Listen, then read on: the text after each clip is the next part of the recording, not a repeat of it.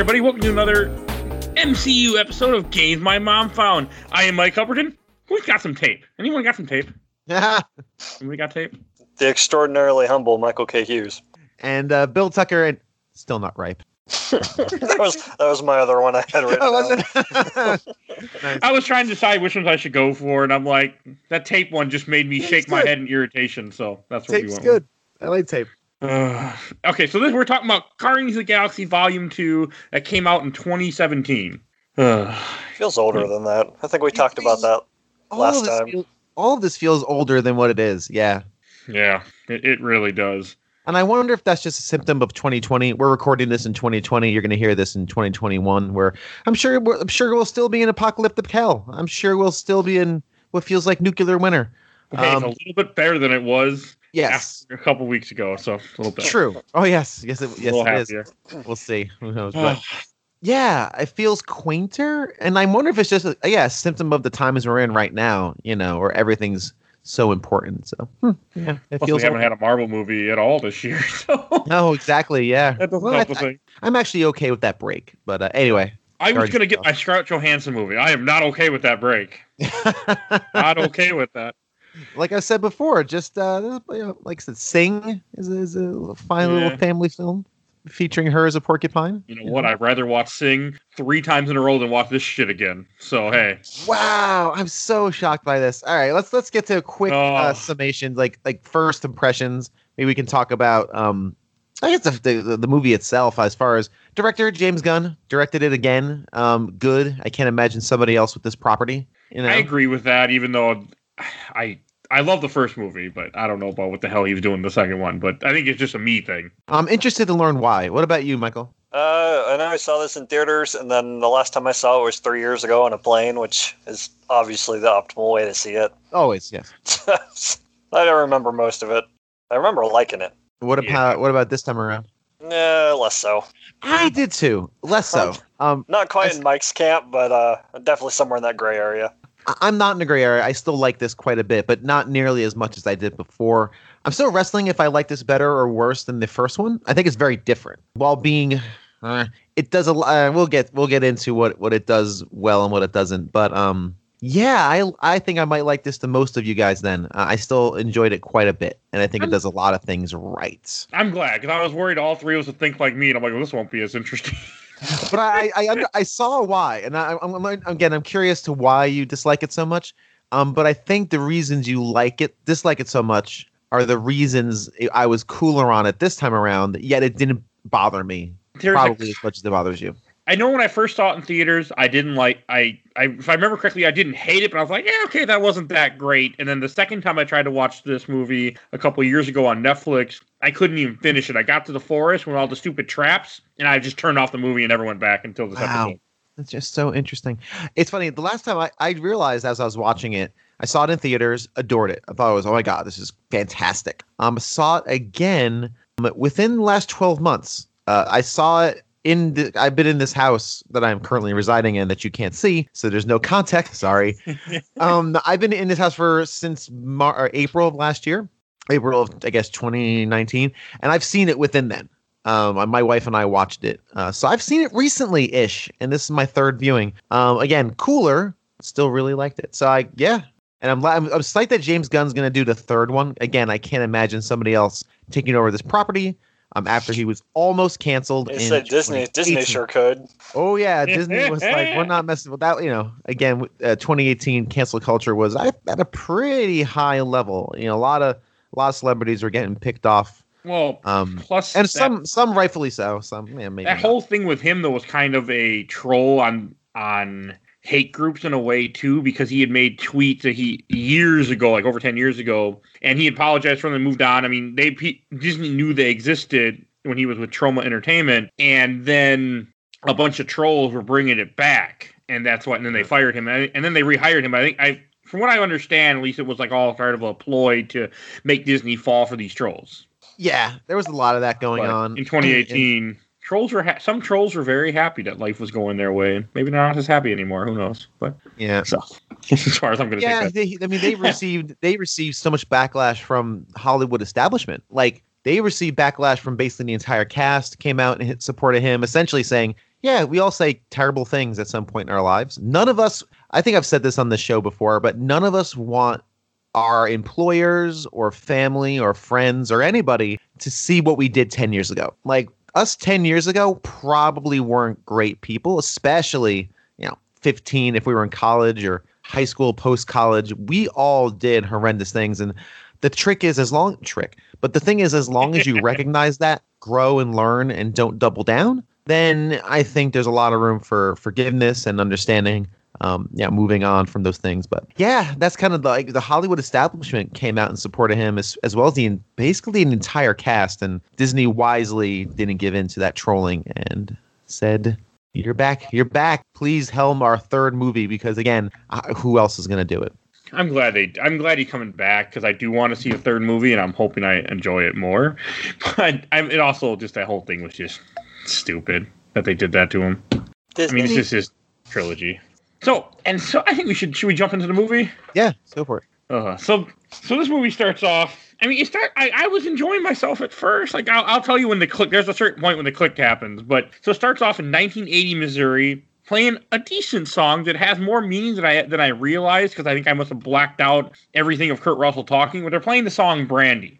Well, I didn't realize that in that song, Brandy's like, because I always know Brandy, you're such a fine girl. What a good wife you would make, or whatever bullshit that is. And I never realized that it's about a guy who just can't stop being at sea, even though he has a woman he loves. He still has to go back to the sea. Yep. I never realized that until the movie, you know, blatantly told me that's what it's about. yeah, basically, yeah, when Kurt Russell kind of goes through the lyrics. Yeah. yeah. And I never caught that because I mean I knew the beginning. I knew, you know, you see the little plant that he that he put on the planet. I got problem with that part too. We'll get there. And you know, you have Kurt. You know, it's just like okay, like I, I, I like Brandy. I like how they're showing how he knew his, you know, how he met his mother and how you know he, you know, she gets pregnant and all that kind of thing. And then it jumps to 34 years later, where you start off with them trying to protect this gold battery thing or something. I, yeah, I mean, before we before we jump over there, um, Sure. hey, Michael, what did you think about that opening scene? Well, Brandy's a, is a very good song. It's one of those cool little uh, storytelling songs, obviously, that you forget's a storytelling song because it's Yeah, so me. it's kind of happy and lively. It's a great driving down the road song. You know, I you know it's kind of one of those driving a a little slower than speed limit, just kind of enjoying the moments um, on a nice summer day. Um, it's a great little tune for that, and it does have that extra meaning, which comes back later. What do you think, Michael? Uh, we talked a lot about the soundtrack in the first movie, and and this one, this is one of the two songs that I recognized. it was this one, and then the the very first credit song at the end, and everything else is like I don't I don't know this song. You you didn't recognize Chain from Fleetwood Mac? Wow. No. Okay. I thought every, I thought that was ingrained in our consciousness by osmosis or cultural design. Wow. Okay. All right. We'll get we'll get to Chain in, in later on, but yeah, there's the songs aren't as recognizable. Definitely agree, but they are for the most part. I think this is a better soundtrack, honestly, than the first one. Um, just the quality of songs are better. There's no godforsaken Ooga Chaka and Pina Coladas. There's- they're not all bangers, but yeah, they're not all bangers, but they're for the most part pretty damn good with a couple of all-time greats. So anyway, yeah, I think it's open. opens good. Again, it's a little bit of mystery. Who's Kurt Russell? Did he have some digital mascara on or on his face, like digital foundation? Did he do that that that stuff to him? Because Probably. He certainly had a wig on his head. he sure, yeah, he It's did. like, yeah, that's a wig. Yeah, pretty blatant. Um, it's a neat little scene. Kind of, it's just uh, cute and charming. Ends with that uh, the space flower, and then we get to I don't know. I, I want to say one of the one of the most recognizable opening scenes in the Marvel you know canon. I would think, Yeah. So really, our first introduction to Baby Groot. which is I great. hate Baby Groot. Oh, you wow. are a heartless man. Who I am. I don't find him funny. I find him stupid. I find him annoying. I do not like Baby Groot. You're like you're like Drax. He calls him smaller, dumber Groot at one point. He does. Eh. He's try- Oh Well- God, Drax in this movie. Mm, garbage. Garbage. well, he's not. He's not garbage, but he's he is rather annoying. And again, I'll They get made- to. I like Drax in the first movie because he just takes things very literal, and and it, and I I, Yes. I I know it kind of feels like it was like a reference to autism too, where they're just things that he just couldn't get on social cues. But in this movie, he's just a fucking asshole half the time. Yeah, this is where the movie started to lead lose me. We don't have five different characters with different personalities. We have Baby Groot and four different Peter versions of Peter Quill. They all act like he did in the first movie. Yes, they they do. Yeah, they've kind of melded. Although I can kind of forgive that because when you're part of a team like that, and again, the assumption is that they've been, you know, gallivanting around the galaxy doing stuff like this for hire, kind of like mercenaries. Right. So clearly they've been together for quite some time, and sometimes personalities meld a bit. You know, I, I can see that, but it's this is a this is the first example of the movie really understanding what it is and what people want. People didn't really want space adventures so much from the Guardians. They wanted quippy, funny jokes. This is a comedy. This is a straight up comedy, in my That's opinion, why I don't like it.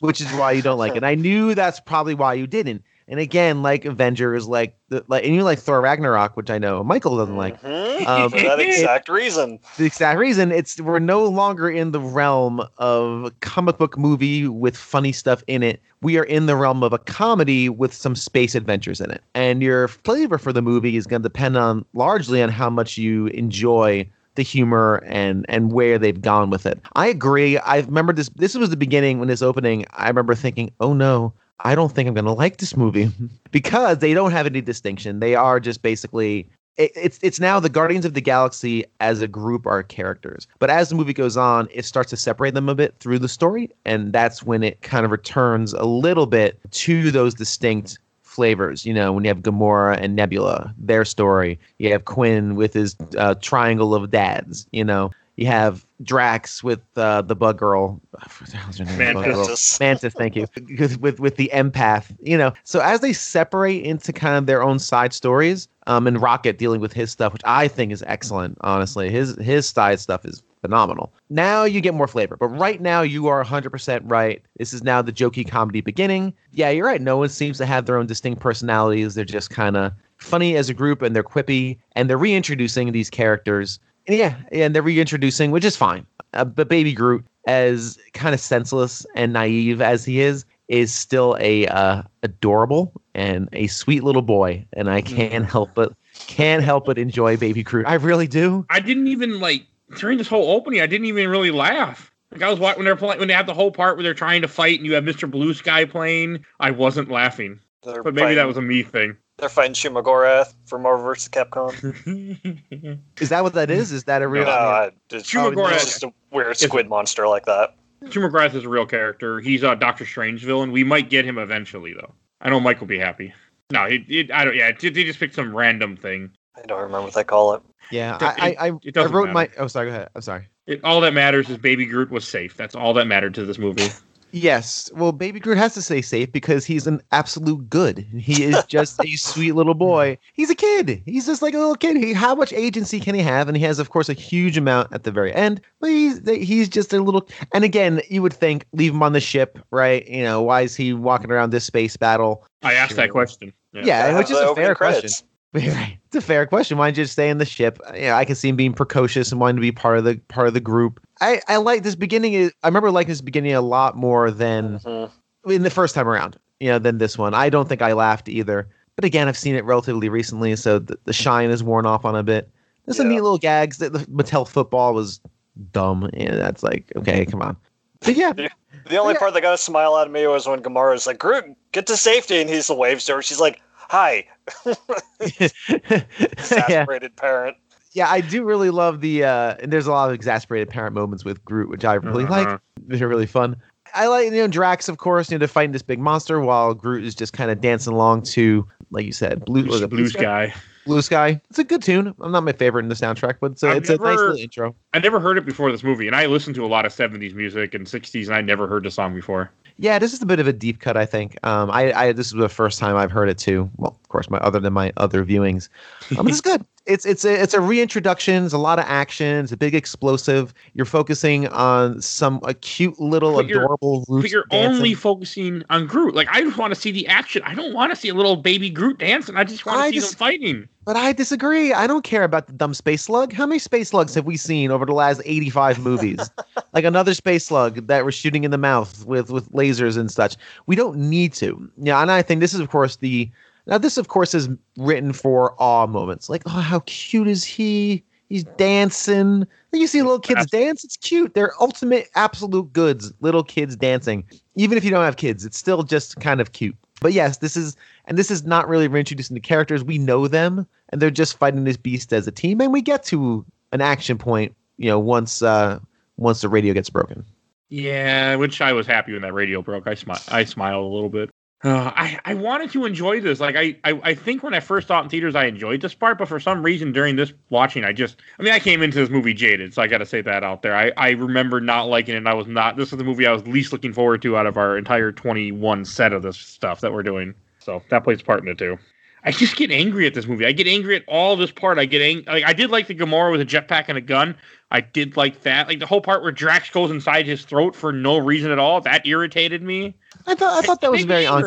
I thought that was on character. Like I could see him. You know, character, they they, but- they said, you know, hey, your hide is his hide is too is too strong for the laser blast. So he's like, I'll just destroy him from the inside. And like, same thickness, like doesn't ain't gonna help you any. Again, I can yeah, see that being guts in there. If you're Well, yeah, guts, that's- you're not going to be okay. Right. Yeah. He's just slashing away at your uh, stomach lining. It's not terribly good, which is gross. Man, when he's like hacking away from the inside, whoa. All I can think of the Hercules movie. But better than him being spitting that yellow goop up in the first movie. Ugh. Oh, yeah. Good point. Yeah, that wasn't, I- that wasn't pleasant either. Just none of this part. I just I hate all this part. I hate the defense batter. I hate the stupid sense of nipple joke that they make at one point. I hated everything. I was just like, uh, why are we watching this shit? I giggled. I, it was fun. I mean, again, I think I wasn't guffawing like on the floor, kicking my ha- feet in the air, but it was it was cute. And again, I, that was a point where I'm like, oh no, I'm not gonna like this as much as I remember because it is it is a little trite, it is a little jokey, it's forced jokey, right? Mm-hmm. It, it's That- very forced. That Yeah. was where my problem with the humor was. Everything feels so forced. Like if the sense of nipples joke was just him saying like I have a sense of nipples, that might have been funny. But then have a Rocky go, "Ooh, my nipples," and rub it himself. It's like okay, it's a little much. Yep.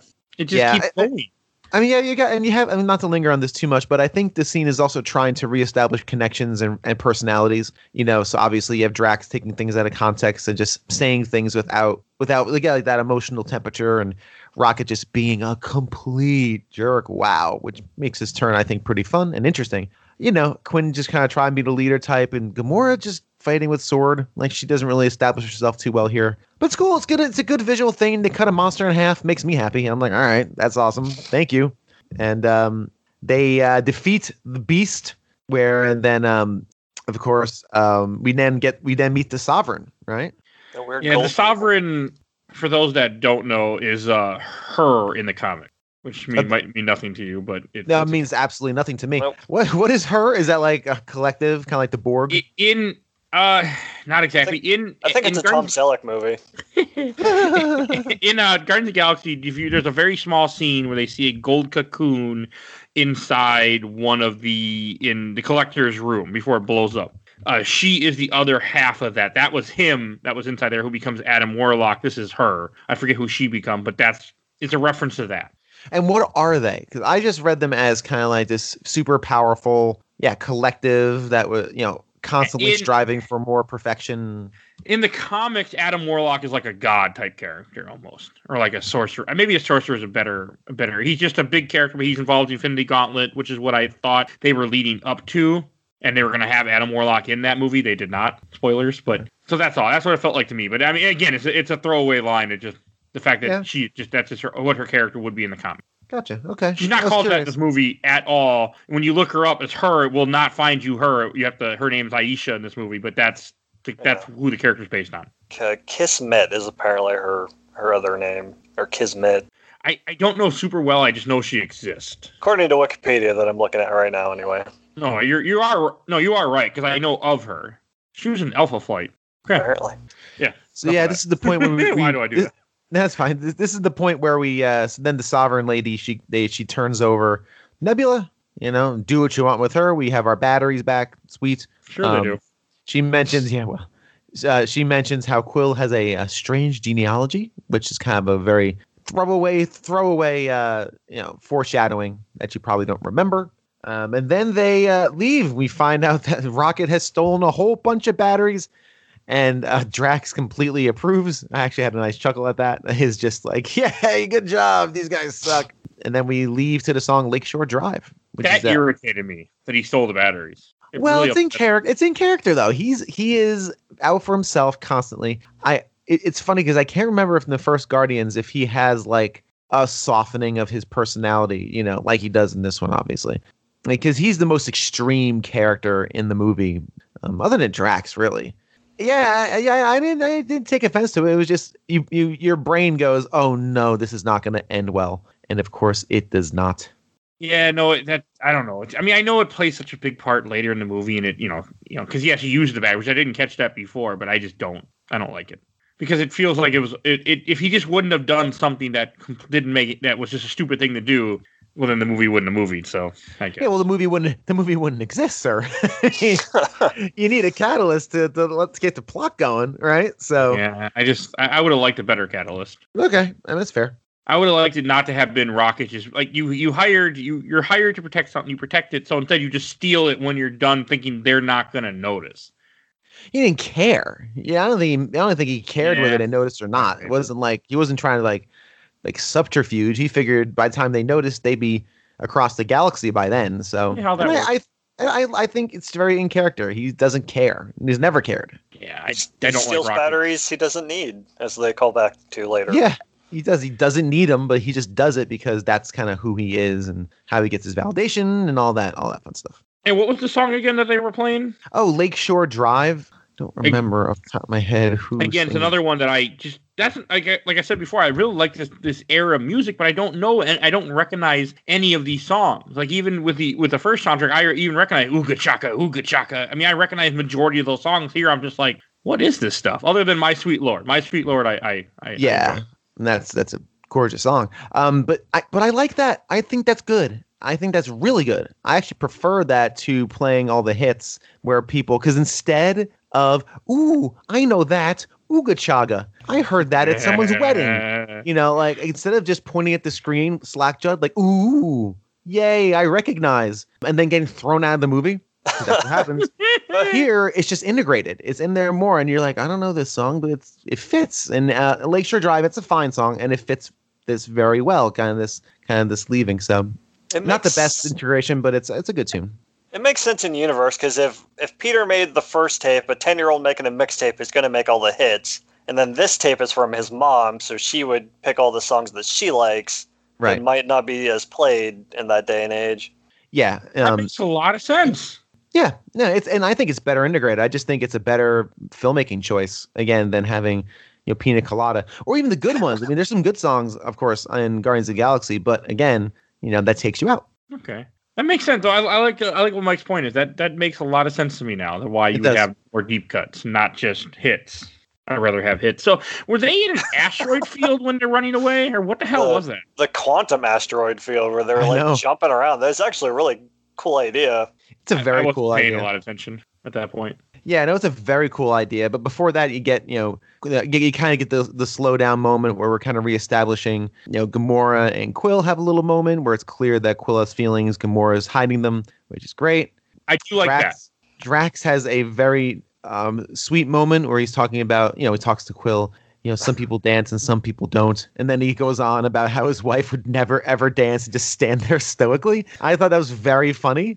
And, you know, find some pathetic. It's very good. Very cute. So that's one of the Drax moments I like when he's when he's wooden but not intentionally mean. But again, with Drax, you- he's never intentionally mean. He's just honest, especially with um, Mantis, which is brutal how he treats Mantis. But again, you gotta, That bothered me a lot. yeah, I didn't like it either. It just, I didn't like it from just the way it felt. But um, again, from a character standpoint, he's just being honest. He finds it repulsive. So uh, anyway, we'll get to that point. And then the sovereigns, the sovereigns uh, approach, Show They up in their arcade games and start shooting. Yeah, which is so good. I love the fact. I, I mean, love the concept. that's I a word we- we can use. That's not the word I was going to use, but we'll go with good.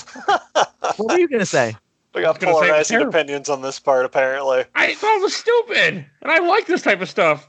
Like, Again, I'm okay with the remote controlled ships, so the fact that they make arcade noises is That's just what kinda broke me. dumb. Yeah. I guess Because, that's. I guess that's. I mean, it's good that you like because it is meant to be, like you said, it's a comedy. It's just and, and and you enjoy it. That's a good thing. Like, I mean, you're not the only one. I have other friends on Facebook who are like, "This is a good movie," and I'm just like, I wish I could feel the same way, but I can't.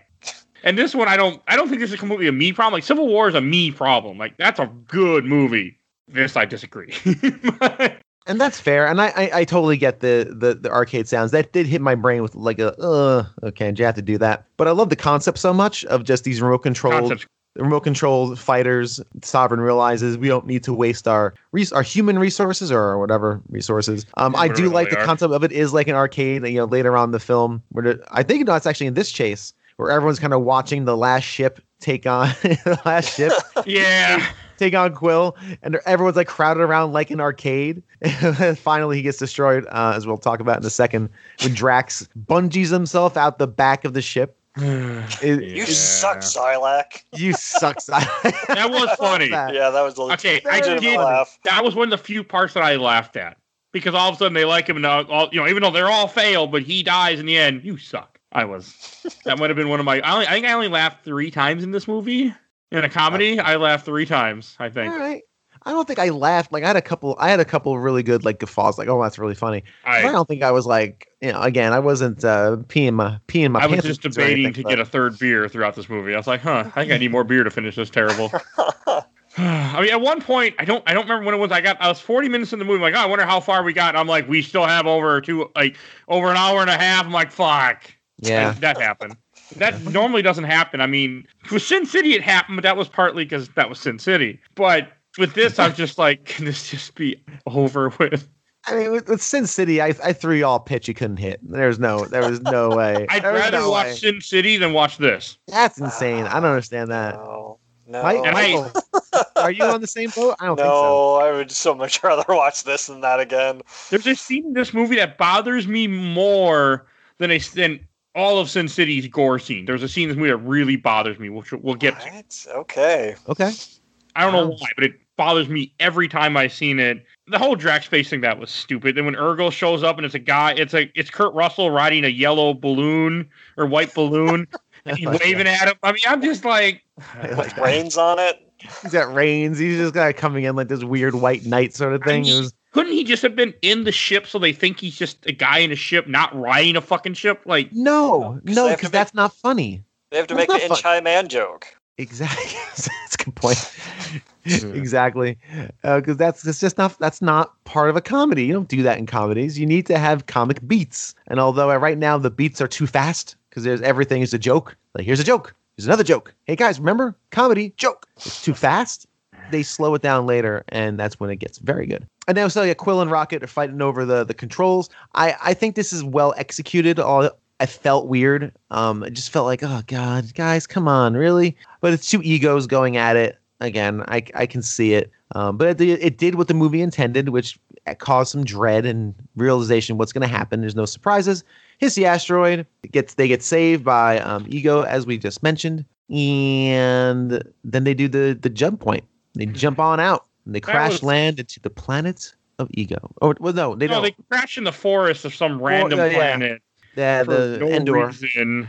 Yeah, I mean, they have Nebula capture just where you have the stupid. Earlier, you had the stupid joke that we made. We made a reference to in the opening of this episode, where there's some fruit that Nebula's hungry, and Gamora's like, "No, you're not ripe yet. You can't have it," and she's tied up, so she can't get to it. And I just saw it, and I just went. Uh, I knew they tried to pay it off, and well, it doesn't pay off for me. But I, I didn't like any of this stuff. You have Ergo. You have er, what is an ego? Ego. ego. Yeah, ego. Ergo, I know a couple times they kept changing. Yeah, Ego shows up, and then you have. Okay, I don't know if this is a kind of a reference to the real Guardians of the Galaxy. Uh, when they go to the ice planet, and you have Yondu with his sex robots, and you have all the Ravengers. There's that part where Sylvester Stallone shows up and is telling him, where they give a little bit of backstory that they kind of they don't like Yondu because he dealt with kids, kind of referencing how he was picking up kids for Ego. Um, Sylvester Stallone is actually one of the original Guardians of the Galaxy. That's the character he's playing, Starhawk. I, it doesn't. The original Guardians of the Galaxy are Starhawk, Yondu. I don't remember the others, but that's one of them. But it doesn't matter because the original Guardians of the Galaxy nobody cared about. This is the No. version of the Guardians of the Galaxy that we're that we're into right now. Yeah. Yeah. I like this reintro to Yondu. Um, kind of seeing him post coitus, I guess. Amused by Um, the sex. That amused me though. Yes, it was a very odd moment. it was odd. It was kind of like, I was like, oh, especially when she like all of a sudden she shuts herself off. I'm like, ah, that's he just kind of like nods at her, like, "Yeah, okay." kind of- it amused me. Okay, this is the, one of the other times I was amused by this movie, but not because of the movie. I was just amused. Yeah, I I, think don't think that neat- was meant to be a joke. No, it's actually not, and I didn't take it as a joke. To be honest, like I took it more of like a, a bit of Sad. sadness. You know, like Yeah. I And- think and- there. I'm sorry. Go ahead.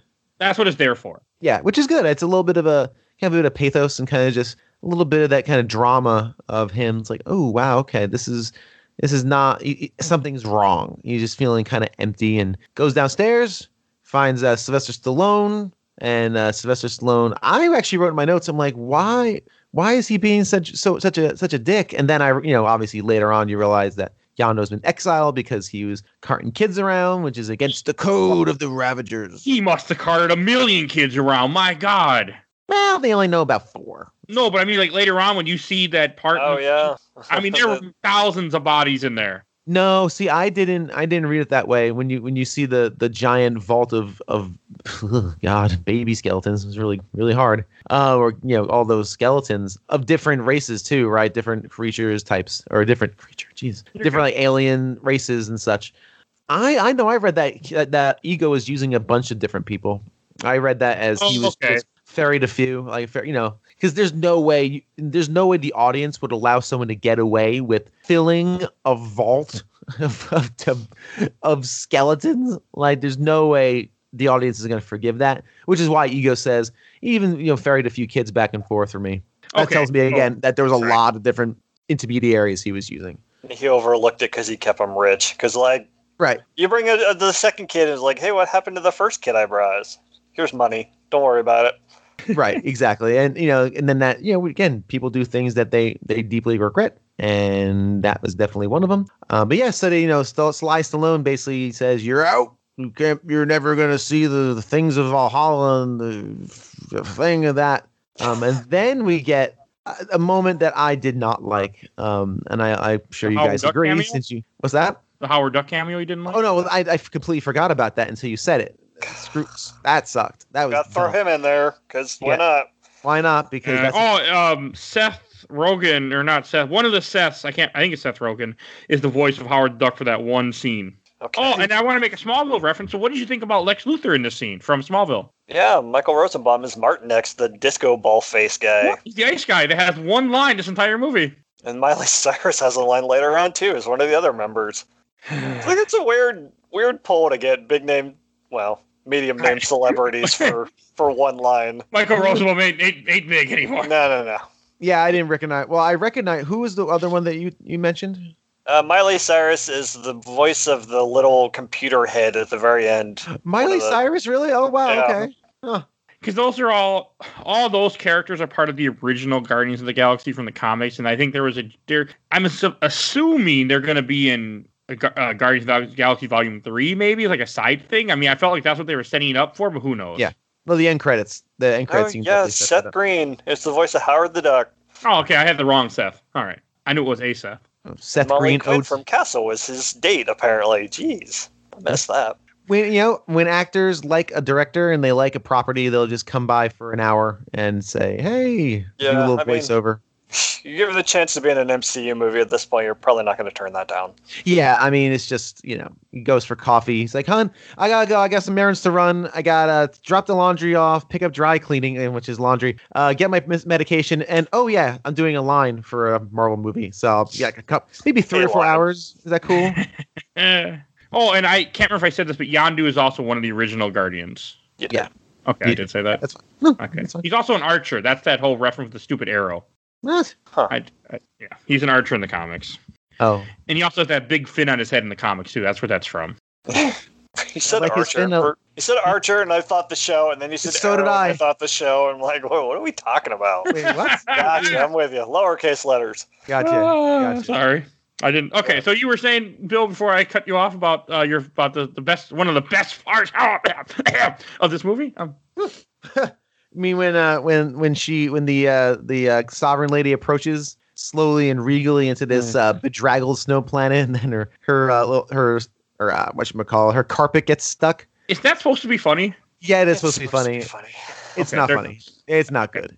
No, I'm gonna not. spoil part of Ragnarok. This is my problem with that entire movie: is they undercut every serious, cool moment with a stupid joke. Yes. Like, what's wrong with just having a cool moment? I hope I Yeah. don't dislike Thor Ragnarok when I watch it this this, Oh, this third time. I hope I don't dislike it. I don't think you're gonna like it now, my friend. I don't Ex- think so. I expect to dislike it more than I did last time. at this Because point. it's it's this. I mean, this is this is Ragnarok for a lot of it. So yes, that's a very good point. Every every solemn moment, you, you can't breathe or have a scene without some sort of joke. And again, that kind of eases up towards the end, which is why when this movie really breathes, it breathes big. Um, and I and I I really enjoy it for that. Again, a lot of the jokes work, but again, if you're going into it thinking it's a comedy, you can swallow these things better. This is not again a gallivanting space adventure. This is a comedy where people shoot things in space. And you you also have a small line right before this where Taserface, fucking dumb shit. I love Uh, that. No, I love Taserface. Taserface is such a good bit. I, mean, really you did do like Sin. City a lot, so okay, I'll, I'll, pass I didn't say a lot. I, I enjoy Sin that. City Younger Bill liked it a lot. Younger Bill loved, loved it. You kidding me?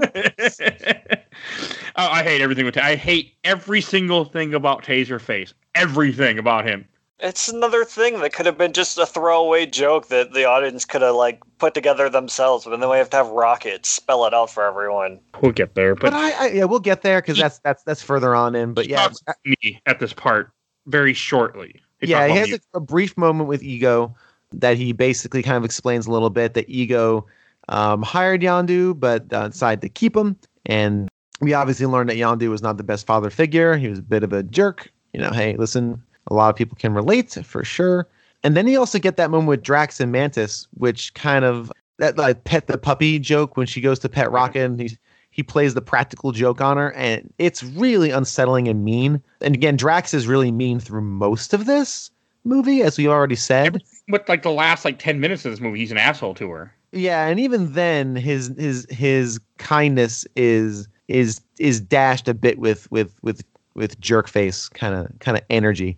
Yeah, Here I, again, yeah, I didn't don't I didn't love the way they treated Jax Drax in this because again, it's just too much over the top. It's not endearing and it's not endearing like oh he just doesn't get it. He's just being honest. He this is him just being thoughtless. Yeah, and that's and, my and problem. Being, and being mean. Yeah. Because in the first movie, I know one of the reference that people have made that he kind of like he comes off as autistic, and I, I thought that was really cool. To have, a- and in this movie, he just comes off as a complete asshole, and I'm like, why did you take this character that was just kind of very literal and just didn't understand social cues and turn him into just an asshole? Oh, bothered me a lot. Mm-hmm. I think that's another reason why it bothers me because I think it's a good it's a good character that some people can relate to in the first movie, and those people who relate to that character now are just you know the character they like now just a complete asshole for no reason. So that's Yeah. I think that's a, that's one reason why it bothers me more than it might bother other people. So kind of a personal reason. I agree. It's I like agree. Bill, Bill said at the beginning. It's like this is what people wanted from these movies, so we got to overcorrect. And like Drax was good, Drax was a big hit. Let's make him like that much worse. yeah, later on in my notes, I write down, and I, I'll find it at some, when I get there. And I said, "This is the point where I realize most of this movie is Drax laughing. He spends a lot of time going, ha, ha, ha, ha, ha. Probably the the mantis empath scene, I would imagine. I think that's Uh. probably it. Yeah, this, I suspect that is right. Yeah, I don't like the way they treat Drax in this. He's definitely a low point. Again, he has his turn, but it's a bit unearned because he's just we we if again if you're not here just for the for the for the chuckles and you're kind of watching it a little more you know, critically or watching it more as just a movie as opposed to just a laugh factory, you you kind of get that. Uh, this is this is not this has been unsettling, especially because Mantis is so innocent. Like she's never been off her planet. Like she should be treated with some kindness. Well, and also because she's you know a person. You know, just a person. Could you treat him with kindness, please? Yeah, that also bothered me too. That you have a character who's who's not you know very aware of the world, and and here she's being introduced to the first people she meets and's a fucking asshole. Like that that that's another part that bothered me. Right. And then the, and the person kind of introducing her to the ways of the world is basically making laughing at her expense. Like Yeah. literally saying saying, "Oh, you're so naive," when he's equally naive, just in a different way. Yeah. Yeah. No. Well, well, I didn't like this at all. So I'm I'm siding with. I'm gonna go on your side for a bit. Let me just walk on over to the screw this movie side. I'm okay with that. I'll take it. You, you're, you'll be accepted. No, I'm glad that you didn't hate this movie. Okay, I'm glad that that we each have different opinions of this movie so far. That like I completely despise it. Mike's like, eh, and you're like, eh, it's okay. Like you're, we're none of us are. I'm glad. I'm glad it wasn't just all three of me. On it wouldn't have been as fun. Yeah, well, that's how I thought uh, Iron Man three was going to be, and then you turned out to be a wild card in that one. Yeah, I, I you know, I still don't understand how that happened. I, I still, yeah, I, I, I, I don't, I don't get it. I actually Um, want to rewatch Iron Man three now because at least I'll enjoy myself. Again, in the box, buried uh, somewhere in like the shed. It's like it's in there with like the hammers and like my nails, like in the shed. You're like, why the heck is this in here? Huh? I must really hated it. Um, you also get a cool little moment um with that's actually not. What's that? fire scene with Ego, and you Yeah. have the sad dad story. Yeah, it's, it's setting it up. I told him my dad was David Hasselhoff. You know, have that whole part. I thought that was sweet. Again, I could see a kid doing that. You know, And Yeah. that didn't me. Like I was okay with this part, but this is where the movie like is jumping around so much, where you go from you know real stupid comedy to a very kind of depressing, like you know, touching scene, and then you go right back to some dumb comedy like right afterwards. I'm just like, this movie's jumping around too much for me. Him describing the stupid plot of Knight Rider is hilarious, though, because it just makes Pretty it good. sound ridiculous. it really does. It helps them fight crime.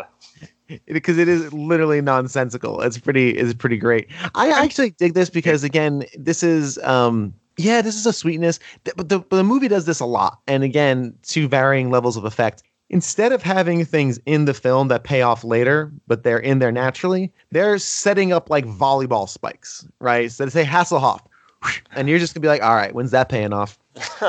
When are you spiking that one, or- movie? When you Yeah. Oh, there you go. This thing. All right, spike that one. So this is a big, obviously, spike where you hear Hasselhoff and you're like, okay, is he gonna That's- show up? Because that's I don't know, like if he's gonna show up, uh, maybe, and then he does. and you're like, That's how ah, I thought about the Pac-Man setup later. I'm like, Oh, oh, that that's sucks. coming Yeah, the Pac-Man one sucks. I don't like that at all. That that's that was stupid. terrible. Yeah, yeah, that's bad. That's that's bad. But uh, yeah, no, it's fine. I mean, but uh, again, you need these slowdowns. You can't. At least the movie is smart enough to realize you don't need to be just again a, a laugh factory constantly. We need time to breathe and set some characters up. There is a pretty rich story in this. Um, if you dig through all the jokes, there's a very cool, deep story about um, you know, missing uh, a father matters to a son and a father figure as opposed to a paternal father. And yeah, there's lots of cool themes in here, buried beneath a um, a blanket of guffaws or attempted chuckles. So, so then we leave. We're off to Ego mm-hmm. to Oh, the song hey. "The Chain." Okay, Okay, I was wait. That's what I was gonna say. You said it for me. All right, go for it. You know, you're just gonna say that I wanted the song, the chain. Yeah, "The Chain." It's phenomenal. I It's- don't it's like a- the Fleetwood Mac song. Ooh, what?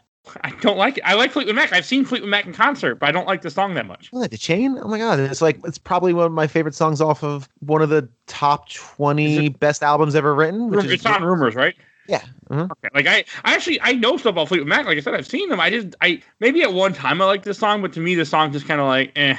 It's a beautiful slow burn. I think it's a, a good choice for for No, I mean, it- it's. It Yeah. works. I don't know. I was just I think I was just so angry with this movie that everything that happened I was like, "Argh!" Not even Fleetwood Mac, not even The Chain, which is probably one of the best songs on Rumors, again, which is a top 20 album ever made. Not even that could rescue you from your disdain.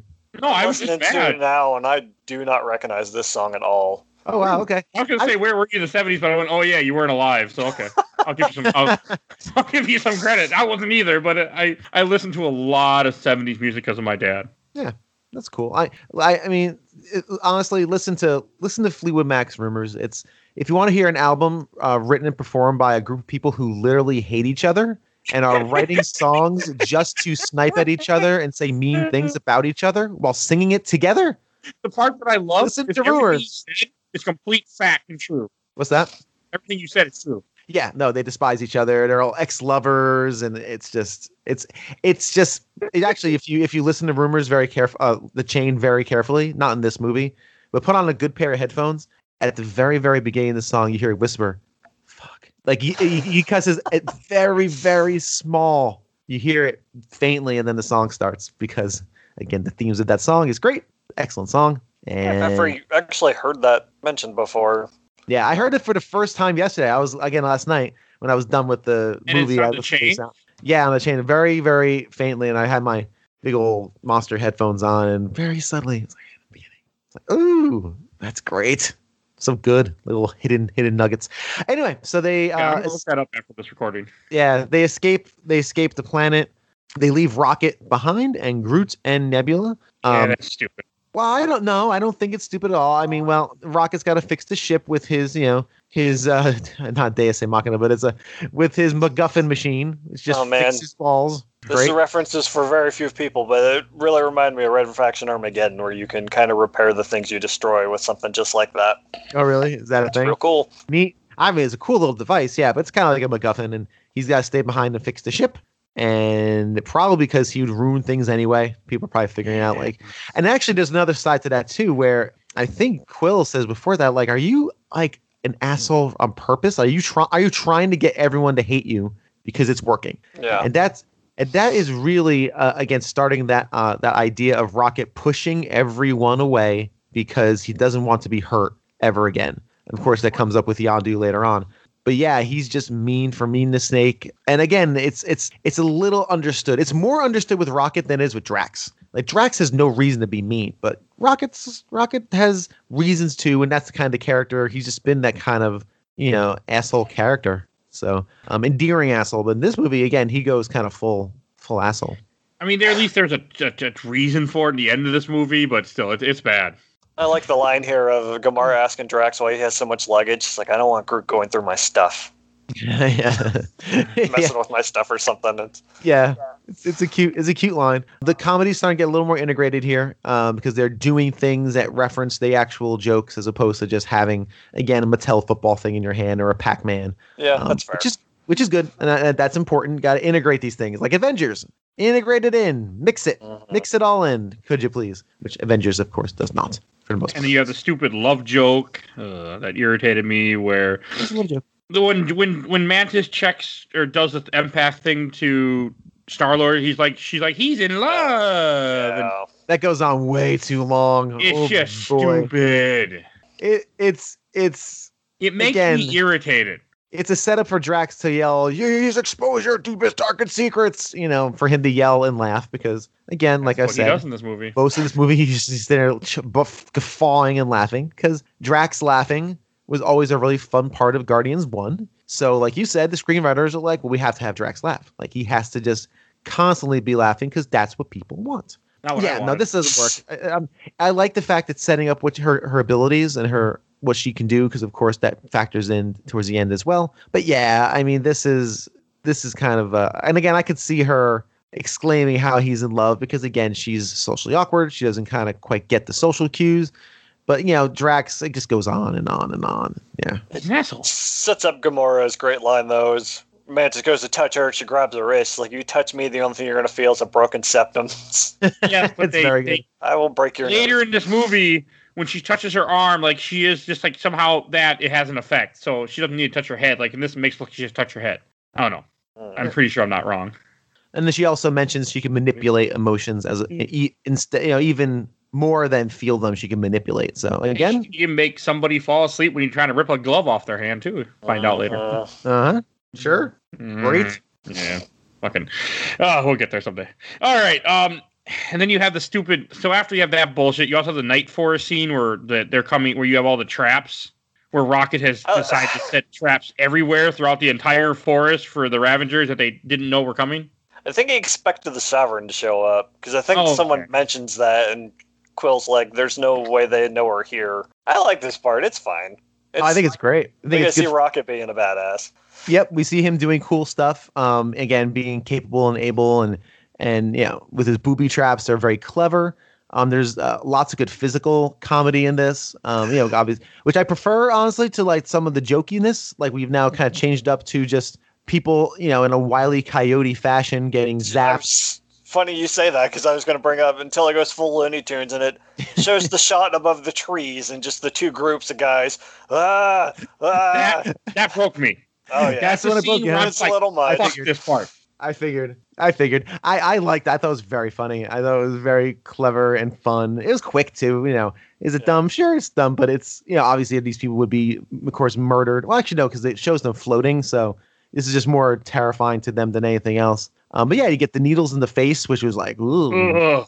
that was that was rough. Oof, needles in the Yeah. face, and you get the gravity mine. You get your head zapper, You get Um, Southern Nights. and you get Southern Nights, which is a very good song. Only good thing about this scene. Huh? Are you you're a fan of that one? I, I like the song actually. I'm listening to it now. It's not bad. It's it's I don't like a lot of music on here. Like we we completely forgot to mention Undine Gan Ha, the unloved song by Jimmy Urine. It looks like Urine, whatever the fuck his name is. I don't know. I don't. I don't remember that one. I, it's on here. I have the whole soundtrack pulled. It was apparently when Yondu's at the brothel. It popped up in my uh, subtitles, and I'm like, "What's what's this?" And then it went away. But yeah, Yeah. No, I never. Uh, yeah, I, I didn't. I didn't catch that one at all. I don't even. It's very short, and it sounds very stupid. Almost. okay. Brilliant. Okay, that's why it's just a technical song. Is it what? You know, they would have been playing at a played nightclub, just do, do, you know something like that. Oh, okay. Yeah, I Got again, it. I didn't really catch. Yeah, so this is a good tune. Yeah, and it fits well. Again, it's kind of got some some life to it, and it matches the action very well. And again, this is a well integrated mo- song that's not po- most film film goer. Yeah, most film goers wouldn't know off the top of their head. Right, a little bit of a deep track, not like a major deep track. It's a hit, but smart, smart, smart move. You can focus on the fun and, and kind of absorb this cool song, and yeah, all things are good. And I would okay. There's a couple parts that like this whole thing, like where Rocket has his whole plan, and then all of a sudden his whole plan is completely shattered because one guy shows up with a whistle. Everything Return of the whistle stick. Love the whistle stick. I don't care what anyone says, and I hope, I hope, Michael, you can have my back on this one. Oh 'Cause yeah. In the, in the last one, you love the whistle stick as well. Yeah, that whistle stick is no joke, and I love that thing. And I think it- I even made mention in that episode that the scene in this this movie was better. Yeah, you might have, you might have. It's so good. I mean, just how effective it is, and uh, just dangerous. Like there's, it's kind of thing like, how do you defend against that? Other than like hide behind something, but even then, you can just loop it around. It's just like a like a bee, but like a lethal insect that's just a gonna murder hornet. It's a mur- it's a murder hornet, and it's it's great. Oh, it's so good, and it just establishes him as just powerful. Um, you know, later on in the film, we have that Darth Vader moment where they're just walking, and he's just basically murdering an entire spaceship full of people with his. Yeah, with that's his. That's the scene. yeah, Mike, would you like it more if I referred it to as Bullet B from Metal Gear Solid 3? I mean, I, I I don't mind the arrow. Just what bugged me is that Rocket had all these plans, but he didn't plan for the guy with the arrow. Yeah, the the one guy he probably should have expected. Yeah, to like show that's the part Yeah. that bugs me. That he had all these plans. He's sitting here, he's shocking people, he's doing things, and all of a sudden they just surround him and he loses. And I'm just like, it should have been a little bit more like they did something special, not just they just walked up to him. Oh, you got to me. Oh, oh I guess I didn't build enough. You know, my castle defense game. I didn't have enough barriers built up. Oh, I failed. That's how it felt. It just reminded me like one of those stupid little mobile games where you're playing a castle defense and you just and the enemy got to you finally. I, but I, I think that's fine. Uh, it's very, very funny. It's true. It's exactly what happened. But that's okay for me because that's what happened, right? He didn't have enough to take out everyone. So it happens, right? And then Yondu can just. shouldn't have been playing up today. Oh, look at that. Oh, let's do it again. Like things be concentrating on after like doing something. Huh. Well, he didn't. He felt he didn't feel like doing the microtransactions. He didn't want to get 18 coins to buy 55 more leaves to buy 16 more bricks. So he just he's like, you know what? Forget. it. I'll just lose. It's fine. Gotta watch an ad to revive. That's right. yeah. You can, He's like, man, I gotta wait 10 minutes before I can try again. And by that time, he was there. And then it's like, Ugh, oh, Mobile games suck. yes, they do. Oh, hey, I didn't play. I did enjoy the mobile game I was playing though recently, but I enjoyed that a lot. What Is a, it the TMNT gacha game? I've been playing that. no, it was Chrono Trigger. Oh well, pfft, that's not a game. Wait. Oh, you, uh, Don't what- cheat. that's not that's cheat. I play a game. Not to get too. I play a game called Two Dots. I've been playing Two Dots for about seven years now. Oh wow. Oh yeah, I'm on level two thousand eight hundred seventy-five. I I'm I think and they're always adding things on. But two dots is great because they don't really force the microtransactions on you. They're always there, they're popping up, but they're not intrusive, and you can do very you can do fine without paying to skip ahead. So two dots is fun, and it's not as gross and predatory as a Candy Crush or uh, t- I- yeah Tower Defense or something. any, any mobile game anymore. I just I fall off all of them. I just can't do any of them. It's the only one I play, and that and poker. I play World Series of Poker. That's not where I expect. this is a weird tangent. and then you have you have the mutiny starts happening. I don't like this part. You have Nebula shoots Yondu in the back of the head because Baby Groot let her go. Because earlier she's like, "Let me go, let me go." No shit, they're gonna kill your friend.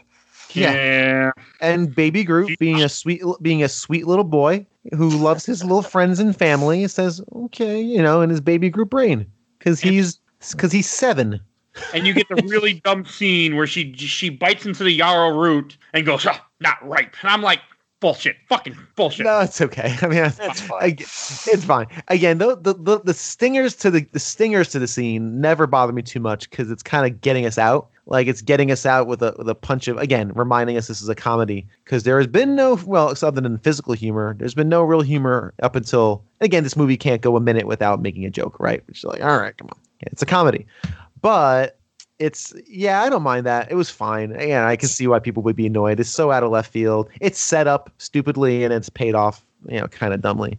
Yeah, that one's less egregious than some of the Yeah, other yeah, that's fine. They just kind of like I was angry at the movie. At this point, I was just mad. So that's all. I mean, it, I, I agree with you. Like, it's a small scene. It bothered me. I mean, maybe in theater, but this time I'm just like, fucking shit. Cut this out. it's nice to see more Karen Gillan though. She's awesome in this. she's great. She's and really she was good. also awesome in that. But I want to see Elizabeth Olsen in Oculus. That's what I want to see. Apparently. Bring that. Yeah, no, I- the second best movie that she was in in 2017 that I saw, and the other one is Jumanji: Welcome to the Jungle, which I will defend. That's a good movie. It is a good movie, Never seen. Yeah. it. Okay. and uh, Next Level is also good. I never saw Next Level, but I, I, I like Karen Gillan. You can't even recognize her as Nebula, though. You really, True. I mean, When I I, first first never- saw the first Guardians, I thought it was Rachael Leigh Cook for some reason. Yeah, okay, I can see that. Sure. Yeah.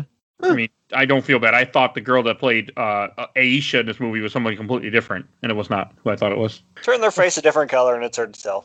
Yeah, it really is. And this is also, I like this part only because I like this song. It's when you have them, Ego showing them his planet, and they're playing "My Sweet Lord." Hmm.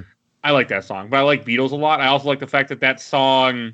The whole point of that song, I'm going a little bit of a rant, is to make you say Hare Krishna is your sweet lord, because George Harrison was a little going a little crazy at this time. Yeah, he, he was very into his, his spirituality. I mean, Which he was fine. for I a mean, I'm not cutting that Oh, down. yeah, to The fact that you make a song completely just to, when people sing it will say "My Sweet Lord is Hare Krishna." That's what I. That's the part Yeah. like. That's fair. I, yeah, that's a good point. I mean, this, yeah, this is a gorgeous song. It's beautiful. I, I Um, like the song a it lot. fits I- this if it fits the approach to this beautiful planet. My sweet lord because you know ego's a god, little on the nose, but fine. But it's just a gorgeous song and it's a beautiful approach. You got the bubbles, which again, I that's when I wrote most of this movie is just Drax laughing because again, can't have a shot without Drax looking at something or interacting and going. so yeah, so okay. But it's cool. It's again, it's showing this gorgeous planet, and the Willy Wonka planet. it is it is the Willy the Technicolor Willy Wonka planet. Yeah, so we, we kind of learn a lot about Ego. He's a celestial, a small G god, as he puts it, of course, because you don't want to say he's actually big G god because you get in a lot of trouble with a lot of different groups. Understandable. Wouldn't upset um, me. And he's Right. basically kind of space Jesus, you know, space god. Oh, and there is a reference in here at one point that is very small, but I when there's a part where he says, I think it's not this part, but a little bit later, someone says, "I can see eternity." I think it is is the line. Am I right? Oh. Is what it's I don't when Star Lord gets possessed or tricked by ego, and he sees all like the stars in his eyes. And he says, "I can see it." Eternity is a celestial, by the way. That's what he Oh, sees. He sees Which- eternity, who is the celestial, who looks like a bunch of stars. that's cool. Maybe we cool. would have known that if uh, that movie came out this year. Oh wait, that's Eternals. Never mind. Oh, It's East different, different space beings. But different, it- different, yeah. I can go in more, but I don't know if you want me to. No, No, we, we, we may save it for save, No. maybe, maybe save it for that moment. Maybe save it for that for when we, But we get to the, that. I said the leap. Yeah, that's that's how I got that joke. Like if that he saw who eternity is, not he saw eternity. I mean, it could be taken either way, but it it that part made me smile. It's a little bit later, but that part because I got because I felt that it was a joke to that, which it probably Yeah. was. it could be an edge. yeah, and If I- you like to do that. they sure do. I'm okay with that because with ego, when you start dealing with celestials, you start talking about these godlike beings because eternity is a pre, is a god. Period. When you start getting to there, that makes sense. And it just very, very quickly, you popped up a link to who Eternity is. Thank you. I, the overview of this of this thing is every universe in the multiverse manifests itself as an anthropomorphic being called Eternity. The combination of the countless entities of individual universes form a multiversal iteration of Eternity. Hey, I thought this was Marvel, with a guy with a shield runs around with super strength and smashes Nazis in the head. When did we get to like galactic, yeah, like God stuff? What? I never even realized the Marvel universe is rife with these kind of Oh. like. His brother is Galactus. Yeah, okay, you've mentioned that name before. All right. Yeah, Yeah. it's just Hmm. like wow, I thought it was a man in an iron suit flying around shooting lasers out of his hands. I didn't realize it was like universe absorbing celestial Oh, beings. there's there's a Yeah. lot. I had no, I, I had no idea. I'm learning a lot about this. It's more that uh, Doctor Strange LSD stuff. I guess, I guess so. It's the same. I think it's that same time frame. Well, I mean, Galactus is in the '60s because he's in Fantastic Four '57 around there. I should know But anyway, this. so but yeah, so we learned. sorry, just to just to, good. kinda No, steer- please, go go just to steer back. Uh, Ego against Celestial. He he doesn't know where he came from. He built the planet again. He's a space space god, space Jesus. Created a human form, just like Jesus. And then uh, Drax proceeds to ruin everything with an overlong dick joke, which is so bad, I hated it. really that bad. No, it's bad. This is Like, this oh, is hell of penis. I'm like, what the fucking movie? Like, it's yeah, I know, funny. right? My wife, Again, was that my wife thought it was funny. I think.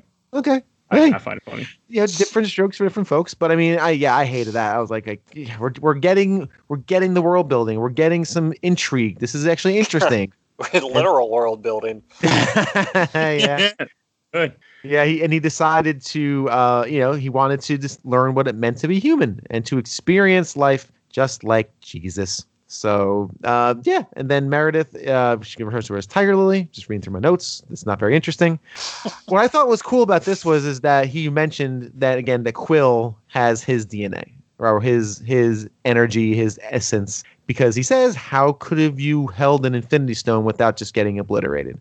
Ooh, like cool. I Love how they tie because Oh. for those that don't know, this movie takes place like right after Guardians of the Galaxy One, before Civil War, before everything else happens in the MCU. This takes place think, even before Age of Ultron. Okay, I didn't know the the the timeline, but I love that because again, that was one of the big things in Guardians is how did he survive?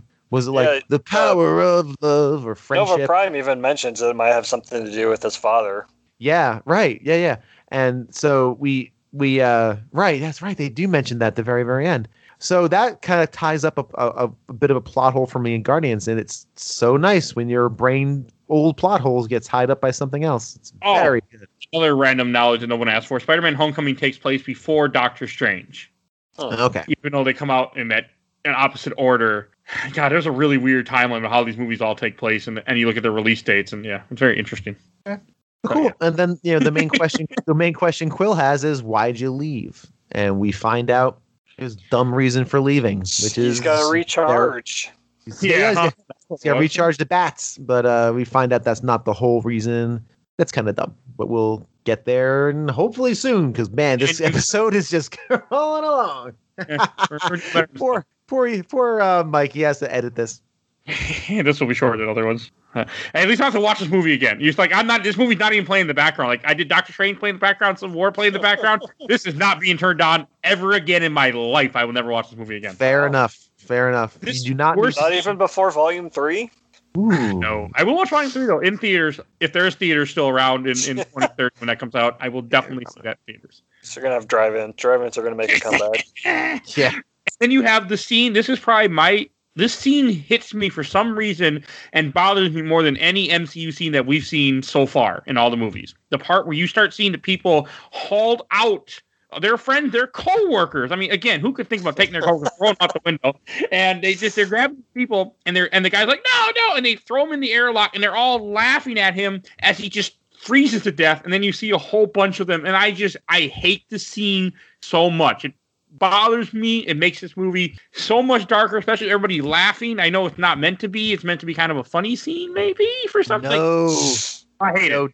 I no, hate this is this is not meant to be funny. This is meant to be chilling. And guess how I felt about it, guys?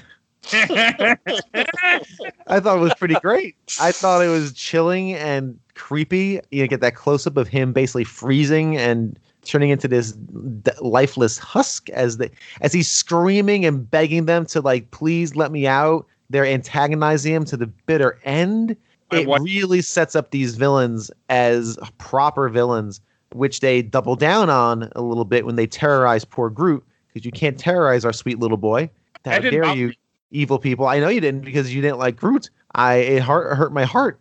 And of course, but this leads out to one of my favorite payoffs later on when they when they get murdered in slow motion. Yeah, I think that's what it is. Is Disney's like we're gonna rationalize Yondu killing all these guys later. Well, no, I think it's more of just not even so much that. I think it's more of we just want to make the payoff really hit. So let's let's go over the top evil, and it fits in with these Ravagers. They're they're you know, Mike, sorry, Mike, Mike, you said they're kind of like co-workers. They're not really co-workers. They're they're just a band of psychotic mercenaries who are going to follow the best buck. That's a Which is all throwback to an old joke.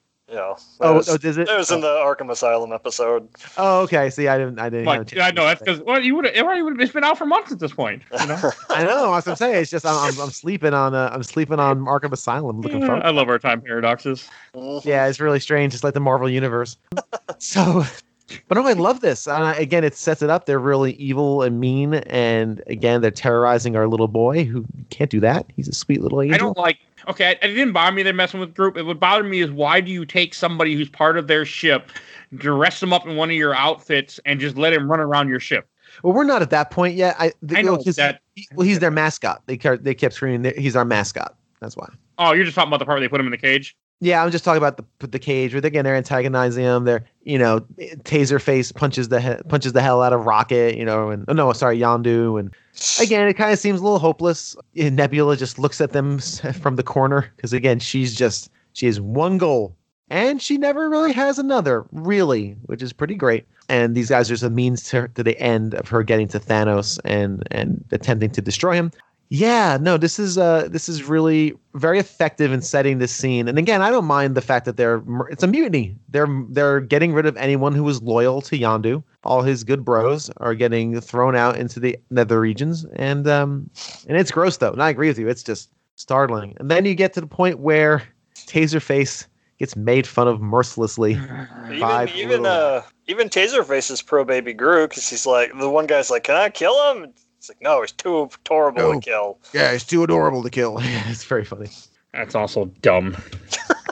No, not dumb. Yes, bothered a me. evil mercenary person can still have a heart, you know, like you know, evil people still have dogs and cats. They think they're cute and they're they're they're. Everything, and then you have the stupid Taserface joke where he, fi- he where he's talking to Rocket. He's like, "What's your name?" I'm Taserface, and I'm like, "Fucking shit!" Like, just This is another one that goes on entirely too long. Yeah, way too long. Which is part of the part of the joke. I think is it goes on way too long, but it does. I do like when Taserface. He asks him, "What does that name even mean?" And then Taserface goes, It's Uh, metaphorical. "It's metaphorical." It's a good delivery. so I had a good laugh at that one. That made me laugh. It's just so stupid. No, it's fun. I hate. You could cut You out know what? Taserface Here's the- completely from here- this movie, and I'd be okay with it. I don't need to know why he's in a chair. Just cut Taserface out. I'll be okay. Oh no, Taserface is great. I He's only no, there to put the the mutiny idea in uh, Kraglin Kraglin's head because he's the one that basically starts Sean Gunn? all. Yeah, Oh. Kirk from Gilmore Girls. Yeah, that's what So, my wife kept saying. She's that- like, all I can see is Kirk. I'm like, I don't understand this reference. Joe Juba would understand it. He loves that show. I, I need to watch it someday because I. I just want to watch it for Alexis. That's all. Yeah, that's fair. I But her eyes won't be as blue as in Sin City, so I'll be sad. God, her eyes were cool in that movie. So one quick question: Uh. What is so that you're talking about his right hand man, Yondu's Yeah. Yondu's best bro? James Gunn's brother, yes. What? Is, so that's okay. A, that's James Gunn's brother. Didn't know that. B, I have no idea what his name is because I don't think it's said once in this film. It is. Uh, yeah, Yondu calls him by it at some point. it said uh, the subtitles showed it to me multiple times. Oh, okay. I'll say I just completely missed it then. So what's his name? Because I'm like I just kept writing like R. What? K R A G L I N, Kraglin. Kraglin. Kraglin. Okay. He's also- also the guy who does Yeah. the mocapping for Rocket. Oh, really? Neat. Okay. Cool. I yeah, I didn't realize. So I just kept writing in my notes right hand man, and then I started abbreviating it because this is his, his right hand man. So I just wrote Sean Kraglin, Gunn okay. brother Kraglin. or Sean Gunn. I just wrote Sean Gunn. Sorry. Didn't know that either. But yeah, so uh yeah, this is a very unsettling scene, and again, it goes too long, like you said. Really Another does. unsettling scene afterwards, where when Sean Gunn is taking Nebula to her ship, and she does the whole thing about her and Thanos and Gamora, and he's like, "Okay, I thought you maybe buy a necklace or something." And I was, Make I mean, the other that- girls go, ooh. I laughed at that one too. I thought that was very funny. That was not bad. it gave me a, it gave me a small smile at his comment, but that was it. You know what the problem is, Mike? I I just realized this. I'm gonna Pause the show for one moment. I think, truly think, 2020 has broken you. You are now incapable of experiencing any joy, no chuckles coming to your coming to your. and And if we you know watch what? Thor Ragnarok and I don't like it, I I'm You'll going to be very very upset. You'll agree because Avengers didn't like it. This one didn't like it. I think 2020 has broken you, sir, and I I recommend. fair, he didn't like this one the first time. Yeah, Uh, that's true. Avengers I loved every other time until 2020 when I I'm, I'm I think I'm going to rewatch Avengers at some point just to see if I enjoy it more. And this is not a knock because 2020 breaks everybody. We we've all lost something. Oh, it's been this- in this year. Bad year. I've So, lost. Yeah, this I've, isn't I've a- lost some things. This isn't a judgment, obviously, but I don't know. I think it kind of broke you. But hey, who knows? Who knows? Maybe maybe in 2022 when we're all living in um, pods. You know, Hey, you know what? Completely av- avoiding you know In the week- Right after we finished recording Doctor Strange on that Saturday, I had a beer and I danced to the celebration song from episode six, and I was happy. So you know. I mean, I don't know why I did that. You know, I mean, it's just a, a random day in November, but hey, it was a very good day for me. Wait, you mean the, the song that plays at the end of Jedi? Yeah, in Death Star. Yeah, that's like the most. A lot of people were apparently playing that song. It celebration. The Death Star finally blew up. Oh, that's right. I remember what day that was. Now, Yeah, that was cool. yes, the Empire came went down. That's as far as I want to go with that joke. But yes, I Speaking of, celebrated. I uh, absolutely Speaking of celebrated. Star Wars references, you referred to the ice planet earlier. How did you not call that Hoth? You know, that's a very good point. I don't know why I didn't write it off. Uh, Sorry, I, I was thinking that Oh, it's earlier. good. It's This seemed like a good place to throw it in. It is. that is a good place. Yeah. He gets back on track. Yes. So I also wanted to mention that you. This is when you have the Quill and Ego are talking, and he learns how to do the power. You have the stupid catch. I did smile at the catch part, but because he talked about he wanted to play catch with his dad, and he's like, "Oh, I play catch," and I'm like, "Okay, this is kind of funny, but stupid." What do you think I of mean- that one, Michael? I'm curious on, on your take on it. This just sums up the movie for a whole for you. It's kind of funny but stupid. Not even kind of funny. It's just it's just No, no, stupid. Uh, yeah, I'm just gonna leave it at that. That's good. Okay. Yeah, I kind of agree with it. I, I, I feel the same way. I, it was kind of funny. I remember when I first saw it, I was- thought it was pretty touching. It was just again, a son, all he wanted to do was play catch with David Hasselhoff and um, you know play catch with his dad. Again, it's a simple trope, but it's a it's a touching one. But this time, it, it read to me as a little dumb. But yeah, I, exactly the same energy as you guys for, for sure. Okay, and then you have the Drax Mantis talk. I don't even remember what the hell they were talking about because I didn't write that down. I just wrote Drax Mantis talk. I think this is where he calls her ugly. Yes, yes. This is when he calls her ugly. I- Um, man, Okay. that pisses me off. Like, It's it really makes me Alright. hate him when he keeps calling her ugly in this movie. It's pretty gross. And again, you can you can write it off as saying, well, he just doesn't find her attractive. That's just he doesn't Yeah. find her. But can find her attractive, and it- but I don't call her ugly. Right, and but he's just being honest. He's just he doesn't understand that is inappropriate. Yes, He doesn't but understand it. It's not even like he's being he's just being mean to like to her all the time. I agree. No, no, I I think it's terrible. I think he's I think it's really really gross, and I think you can you can portray that energy of him being you know just oblivious to the mean things he's saying because he's just being honest and not be just really gross to a completely defense emotionally defenseless empath Who does nothing me but- too. who does nothing but feel. Her being is feeling. That's what she does. And to have him just be really brutal, like double down dick, is is gross. And I agree with you guys. I, I just don't definitely, It- definitely did not like this. It makes Um, me not like this movie even more because of the way she the way he is to her all the time for absolutely no reason. Yeah, ninety percent of his screen time with her is is pretty brutal. Luckily, it's not that much. There's But a really there's does- a reason. Everything's played for laughs. Yeah, but there's no laughs here. Like yeah, that- right. There's But no that- laughs. Somebody was laughing. Yeah, that was the the idea though. It's like it's funny because he's being mean to her.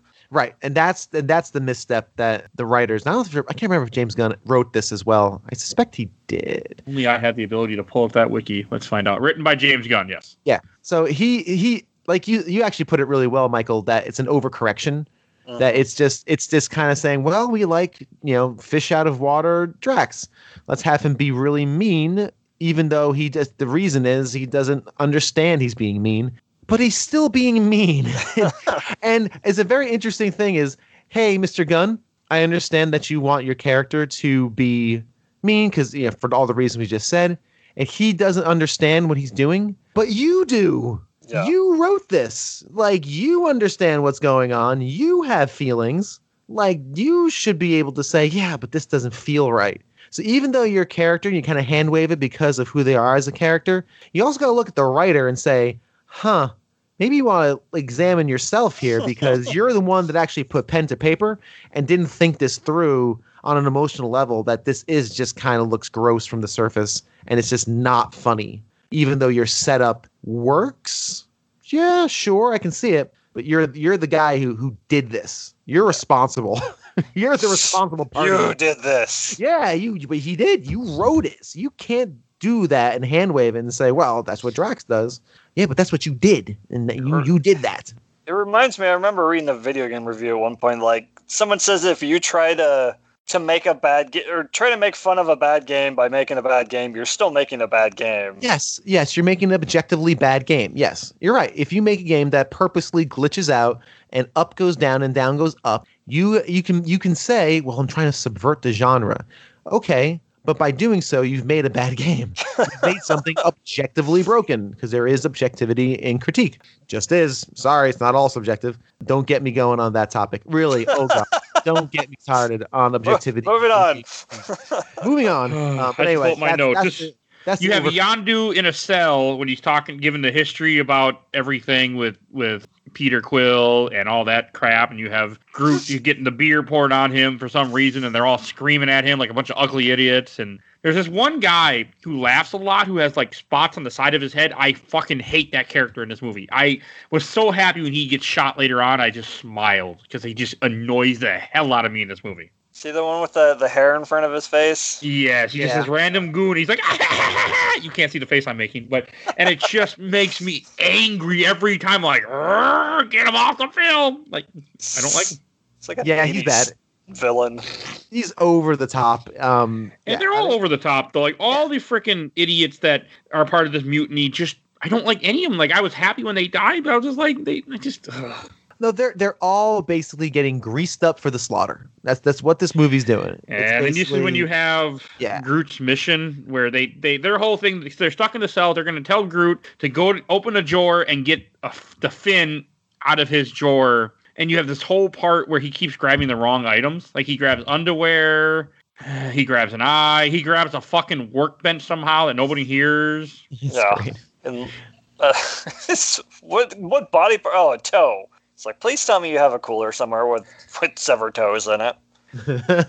That's not bad. I I love this whole thing. I really did. And if we I'm just not go back up back up for two seconds, and I'll explain why. It's uh a Yondu really at this point when he's talking with Rocket has this moment of really he's softening, and this is when he starts turning, and you realize where his heart is, and and kind of the regrets he's had, and witnessing somebody who's powerful like that have these regrets is really quite good. I, I this is when he starts turning, and when the movie starts turning a bit, right? It starts turning a little more to now let's explore these emotions. It's turning to let's explore these emotions, explore these characters a bit more. It's not everything has to be a joke. You know, Rocket, of course, you know, fires off because Rocket starting to feel things and says, "Oh no, I can't. I can't feel things. Let me just be a complete asshole on purpose to deflect." Um, again, really good. I think that's excellent character writing. Again, characters, um, you learn about characters, what they're doing, and what when they're interacting. That's how you write characters. So I love that. And then we get to this. I think I really, really like this. So, Michael, I know you have, uh, Mike, you have kids. Michael, do you have kids? I have cats. You have cats. well, cats don't get so so. But so so, Mike, you, I know you have you've had kids. I have a kids. son. You have a son. There, what is? There's nothing more annoying, or not annoying, but nothing more tedious and trying than trying to get a four year old or a five year old to get you something. Oh yeah, Son, can you I go wouldn't get have tried it. this? Would have known better, but yeah. Can you, can you get me? Like, oh, I just said son, and my kid just walked in. No, Will, it's okay. I'm talking to the microphone. It's all right. It's okay. That's cute though. You want to tell me something? Sorry, hang on, guys. We got. I have to have a conversation with. Him. What's up, bud? I'll go on with that part while he's doing that. No, I mean he's not wrong though. I mean I, I don't remember a whole lot of that with my son, but yeah, it makes sense. Yeah. Oh yeah. I just don't like this part just because I just don't. I was already upset with this movie, and, and Tiff was watching. She made a comment because he sent to the captain's quarter, and all these guys are sleeping in the captain's quarter. She's like, "Are they having an orgy or something?" I'm like, Eh, that is weird. Yeah, I hadn't pieced that together. It's like either. But she wanted me to mention that, and I was like, and I, I didn't write it down. She looked at me. She's like, "You're not going to write that down, are you?" I'm like, I just looked at her and she's like, "You write down the stuff that you think." I'm like, "Okay, I'll, I'll put it in the show." Like, I wonder if it's because they're not allowed in the captain's quarters, so once they overthrow Yondu, they're like, "Well, we're all gonna sleep in there. I want in there." Yeah, are you guys talking about now after? So you guys basically he he retrieves the fin. We've gotten past I that. got that far. I was talking about how th- that they're all sleeping in the room. Oh, okay. Yeah, That's they're all. all sleeping in the Yeah, that was kind of weird that they don't have quarters. Like they don't have like rooms that they can go into, but whatever. It sets up a good thing. My only point before, sorry about my my son. I Yeah, I it's fine. I literally called like, "Hey, hey son." And of course my kid walks in cuz he heard he's a good boy. He heard me summon him. But anyway, I, there, I like this. I like this whole sequence because it's so on on character for a little kid to do. You know, hey, can you go get me the scissors from the drawer? He comes back with like a knife. No, no, no, son, the, the, the top drawer. Okay, he comes back in with like a notebook. Dude, no. Okay, listen. And you know what the easiest thing to do as a parent would be just to get it yourself, but you're trying to teach a child to do a thing. So I love that so much because it's in character. He's cute. He's a little naive. He's a little boy. I keep saying it. He's awesome. He's so good. Love Baby Groot. Super I'm into one of the only few I know that don't like Baby Groot at all. 2020 broke you, my friend. It's all right. It's okay. it happens, man. Um, so we're going now to where where Groot finally understands where he's got to go. They show him the little symbol. Is that where we're at? Yeah, he gets the fin. Oh, you show him the symbol, then he doesn't want to wear the hat. You have that stupid joke for a minute. It's cute. It's then- Yeah, cute. yeah. Again, it's less egregious than other stuff. Yeah, agreed. Then you have when he gets to fin and uh, Taserface and, and, and realizes he got Even- the fin. Even before that, he goes and he picks up the like mints or something candy out of there, and Kraglin shows up. He's like, "That ain't it." Oh yeah, I forgot You're about supposed that. to think that, that he's gonna capture Groot, and then he Like, throws he the brings fin Groot Yondu. Yeah, fin. Okay, I forgot about that. That was okay. I like that he kind of like realized that he fucked up and caused the mutiny. Didn't mean to, and he was just upset. And and then they play. Then they have. This is probably one of my favorite scenes of this movie. At least it was the first time I saw it. This time it was kind of lukewarm because I was just angry. But so you have him, he gets the arrow, and for some reason Rocket decides, hey, you know what? If we're gonna we're gonna hijack the ship, let's tell everybody we're here. And they start playing "Come a Little Bit Closer." Any clones of Quill's old music. I, At least I, they they set it up. They didn't just throw music in there for the sake of it. I know, but I, I'm okay. Like, I like the song a lot. I don't know why they chose this song, but I, I like it. That's great. It's, it's a really good song. It ma- matches well. It's got it kind of lowers the stakes a bit. Like you now realize, like if it was a bit like actiony, kind of like dun, dun, dun, dun, dun, like it wouldn't have mattered because all we're getting here is the cathartic release of all of these horrible, horrible mercenaries and ravagers just getting murdered in efficient, stake-free fashion, and it's just pure cathartic. Even with the bodies falling, it's that's kind of gross if you think about it really but man was that glorious. Just a rain of bad people that all needed to go like every single one of you. You poured beer on our baby Groot. You're not allowed to you're not allowed to live anymore. Like that's you just can't. You just you have to go it is a great scene actually i have a listing of the tracks in this movie in the order in which they're in 'cause I, I have them written but i always kind of forget and for this one it has come a little closer yondu's awesome scene that's what it says Yes. and it's true. It's all it needs to be said. Uh, yeah, Jay and the Americans. This is a great song, and It's a good song. it's got a I little bop to it. It's light, and it's I love perfect how- for the scene. The whole song is about this guy meeting a girl at the bar, and then they're warning him that Jose is going to come and kick his ass. And at the very end, after he jumps off the window, in the end of the song, it's she's saying the same thing to Jose instead. She was saying to him. I just thought I like that. I like that in the song. That's It's not in this movie, but I like the song a lot. Yeah, I mean, this is more for just scene setting and, and background, but this it's it's great. Fits the action very well. Well placed. This is awesome. Yeah, this this is the scene that we alluded to earlier of the Yeah. the Whistle Stick Massacre Volume Two, as I put it in my notes. Uh, and then he then they board like another part of the ship or something, and Sean and Sean Gunn come with them. The ship blows up, and I don't really care for this next part where it's just for comedy's sake, for comedy's sake, where it's like, oh, we're gonna do seven hundred jumps, and you shouldn't do more than fifty, and then they're all freaking look like they did a bunch of acid, and their eyes are popping Yeah. out. I Dang mentioned this in a different episode. I don't think it was last week with Doctor Strange, or um, yeah, I don't remember it, and I've edited most of that, so I don't think so. okay. I, I definitely mentioned this in a recent episode. Don't recall. Yeah, I don't remember either. Maybe it's that man. Oh, maybe. Yeah. I this is, yeah, this is pretty. Uh, this this is fine. I mean, the bubble faces are kind of silly, and they're doing their jumps. And I, I'm watching this, thinking, I'm sure there are movie. I'm sure there's Marvel Marvel references abound in these places they're jumping to. I didn't. Uh, I none don't- that I caught, and I was looking for them. Yeah, I, would I was like, I didn't get any of them. So okay, that's good. They did that last week with Doctor Strange. And I was looking for them a whole bunch too, but I couldn't find any. Yeah. And I kind of I feel like I'm mostly educated about Marvel. Like I've I've stud I've you know studied a lot of it. I should say is the right word here. I'm sure we have that one listener that's like, these guys are idiots. They have no idea what they're talking about. Hey, hey, listener, who's thinking of that? You're right. You, for me, at least, I don't know anything about any of these things. So I- I know a decent amount. Unfortunately, this isn't exactly my cup of tea because I stayed. I never read any Guardians of the Galaxy books. The only Guardians of the Galaxy book I've ever read is Old Man Quill, which is a very sad, depressing story, but very good. That's the only thing I ever read of him. Of him. Hey, All right, feel, and free then to, after- feel free to leave comments and correct us. yes, And then you have the the stupid da- where he's dancing with Gamora. I didn't like this scene either, where he's trying to hit on her essentially again, and he's playing the Sam Cooke song I never heard before. that's a great song. Well, it's Sam Yeah. Cooke. I mean, I mean, not. that's what that's what Tiff said to me too. She's like, I'm like, who the hell is Sam Cooke? And she's like, it's blues. I'm like, ah, that's why I don't know it. Man, Sam Cooke is a legend. He's no Beatles and Paul McCartney. Well, I mean, you know, there there really is nothing quite like the Beatles. I could I could have a I could have a debate with you on Paul McCartney. I think he's written more bad songs than good. But that's a different side and a different conversation. Although his great his, his good songs are phenomenal. I, I Um, love that song yesterday though. And I saw him at ACL Fest in 2019 or 18. He headlined it, and he was great. And he was he well, his band was good. His band was great. He was fine. I But saw him man, he still does it though. He still gets out there and does it, and he's you know he's a legend. Uh, I Sam saw him in uh, 2005 in the back of the US tour. That was fucking fantastic. which one? Uh, it was back in the US tour. I think it was 2005 or Oh, yeah. 2004. I Mhm. saw, but he toured then when he, he first came back after he had for years. Fucking amazing. But yeah, no, I like the scene a lot. Again, this is kind of again a slowing down, right? And the humor in this is integrated. It's not like pushing jokes in your face. Where I don't, I didn't see Quill hitting on her a little bit, like not in a sleazy way though. I, I didn't, I didn't read this as sleazy. Kind of realizing he's a god in a way, and he's kind of just like being very, very full. He's very excited, confident kind of thing. So I mean, not sleazy, but he does love her too. So there's that. I mean, there's that affection that's growing between both of them. that- That's kind of been seen throughout this movie.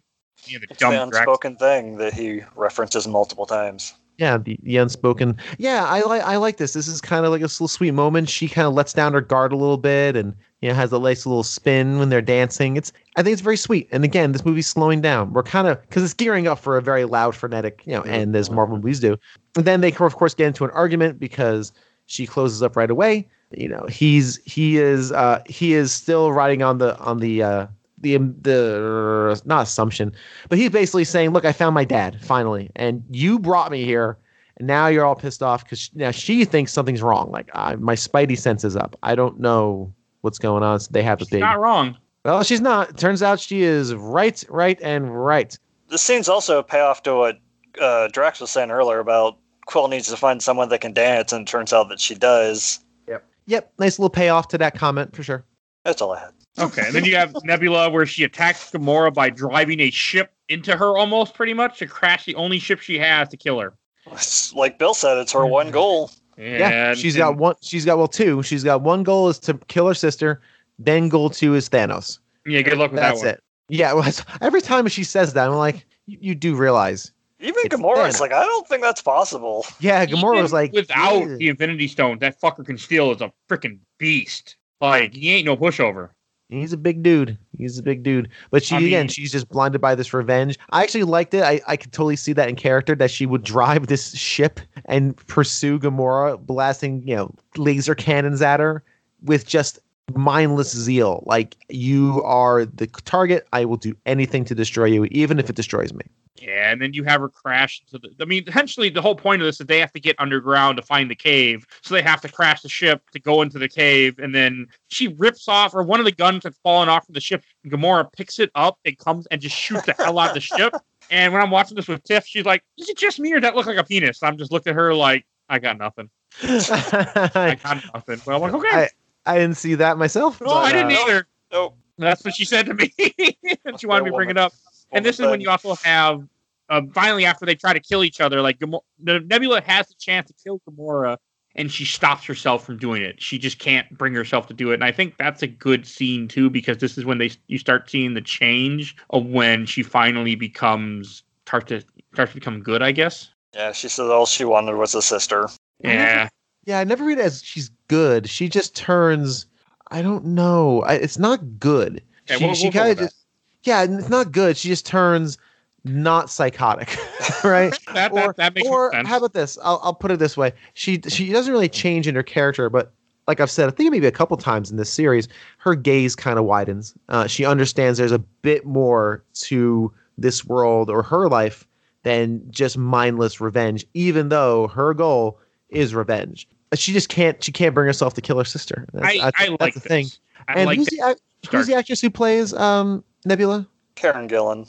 Karen Gillan. She's great. Her Mhm. performance is really good in this movie. She is. You We haven't really them talked about performances so much, but her um Yondu is. I think Yondu is excellent in this. Uh, but her performance is great. Just how well she projects anger and drive, and even that moment of emotion. Like she kind of ticks. Like she's like she can't do it. Great. Really excellent. Yeah. Yep. Her Yeah, her then- saying that she wanted a sister is like the, the realest emotion that we got in this movie. I, I yeah, I would I would agree with that even more than Yondu and his and and and his the, the father triangle uh, for sure. And And I think play Kurt Russell. Brandy Yeah, song again at this part too. what's that? They play Brandy again because right after this is when they start going to the huge part about how. Okay, never mind. You have a couple other things before that, but yeah, they start playing Brandy for some reason, and I wrote that in my notes. And this is when it skips to Mantis warning Drax that something's wrong. Right. I, I, I like it when this stuff starts happening, and this is also the same time Gamora finds the whole cave of just hundreds or thousands of dead bodies that he has down here. Yeah, the cave of bones. Yeah, very grim. Very grim. I mean, you think if you were a planet, you would just dispose of them or something, not just put them in a cave. You got godlike powers, better just leave them all there. So Yep. someone can find them. basically, yeah. basically, yeah. You didn't. You, maybe it's just the idea is like no one's gonna find them. No one's coming to the planet I created in the middle of the cosmos. Eh, it's a lot of work to just disintegrate that. You're right. He could have just disintegrated them, but you know, then you wouldn't Like have. the, he, he puts them all there. He's like, yes, this will set up the third act of the movie. That'd be great. yes, He's very aware of what's going on. yes. he- They they sent him the script, and he's like, huh, that'll work. Okay, cave of bodies. Got it. Cable bodies on it. That's how it felt, though. Yeah, no, it's divicey. It's definitely divicey, but it, it works, and it's a very, very shocking scene, right? Again, in this our, our fun comedy, to have a a wall of bodies from a variety of different races. Yeah, pretty pretty crazy. That's one of my. It, it jumps around a lot. I, Surprised I they didn't try to undercut it with a joke. And before that, I think before did we get did we miss the part where um where uh Ego starts telling Quill the big idea, the big the big reveal of what the plan is, where he that's when and he taps his head to see That's- eternity. almost there. Um, You're you there. have Mantis Warren Drax, Gamora find dead body. You have the Stan Lee cameo, which is the best one of the entire series. How? What is it? You didn't get Who- that? Who are you talking to? He doesn't know who the The Watchers are. Watchers. What is a good point. Okay, oh, let, me, let me change my voice here for a second. The Watchers in Marvel, their first appearance is Fantastic Four 40 something when they introduced Galactus. The Watchers are inter, intergalactic beings that watch the watch the entire universe but do not interact. They are kind of like gods in a way, but they're just always aware of everything that's happening around the world. They do not get involved. And the idea in this is that Stan Lee can make comment, "Oh, I was a FedEx driver." Is that Stan Lee is not a is actually the same character in every single MC movie that we've seen. He's not. He's just living throughout this world, watching what's happening to these characters. And that's what it's a reference to. That that Stan Lee is also a watcher. Oh, That's that makes like it a lot more interesting. I just thought it was a funny throwaway with him on the spacesuit. That every time you see him, it's the same. It's not just. It's the same Stan Lee, the same character, Wow. kind of watching. What he is. I mean, he's not. He can't like travel, but he's you know watching what's happening. Oh, that's cool. If he's a watcher, then why does he have to wear a spacesuit? But eh, whatever, that's fine. Yes, He's like he's somebody. He's he's it's the same character. Like he's not just you know. I don't care. That's awesome. That's a really why I like cool thing. so much because it also Yes. shows that the watch exists in this world and that the watchers play a big part with galactus coming because the first time the watchers interact with the with the people is when galactus shows up they're like hey we have to tell you galactus is going to kill you we can't let this happen like we're supposed to and that's where they might go eventually because galactus is probably going to be the big villain in the The next Fantastic Four movie. Oh no i think i mean there will be fantastic four but i feel like when they do build up the next like you know big oh, No, movie Avengers. Yeah.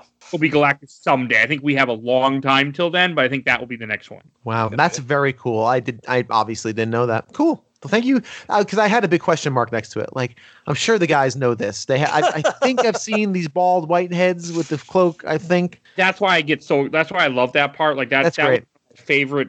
That is my favorite part of this entire movie. It's Is great. that little cameo scene. Yeah, that, that's great. I, that's cool. Very And good. this is now you have the part where Peter's under Ego's control, where he looks up, he sees the eternity, and he's talking to him. And I, I love how this is this is the part where Kurt Russell's like, "Yeah," and I put that tumor in her head. And he's like, Ah, this is my favorite part. When it's like it killed me to, to put that tumor ahead, and that just snaps Peter out of it. He's like, "What?" Immediately, no hesitation, pulls out his guns and just blast Ego to shit. lo- I like.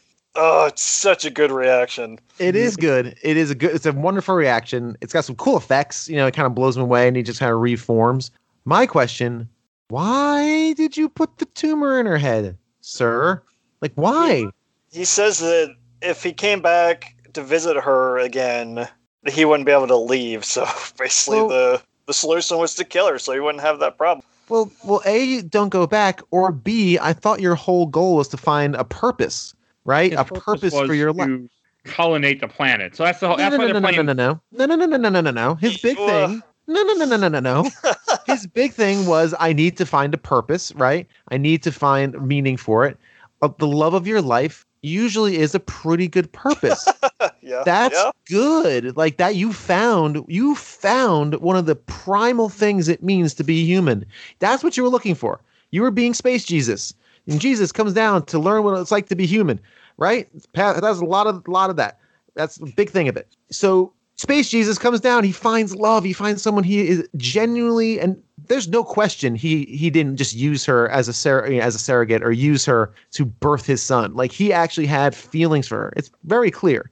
So you fell in love with somebody, which again is a crucial tenet of the human experience is to find someone you have a everlasting connection to. And you're everlasting. And you could use your God powers to make her everlasting because that's a MacGuffin. You could just do anything with God powers. So why did you go through this and say, well, you know what, screw the woman I loved. This more cynical kind of I need to be, you know, the ultimate being in the cosmos when that wasn't your intention. You found it. Maybe that's the tragedy of this movie where he found that thing and didn't recognize it and didn't see it. He went for this other thing, which of course eventually leads to his demise, as that all that kind of stuff should.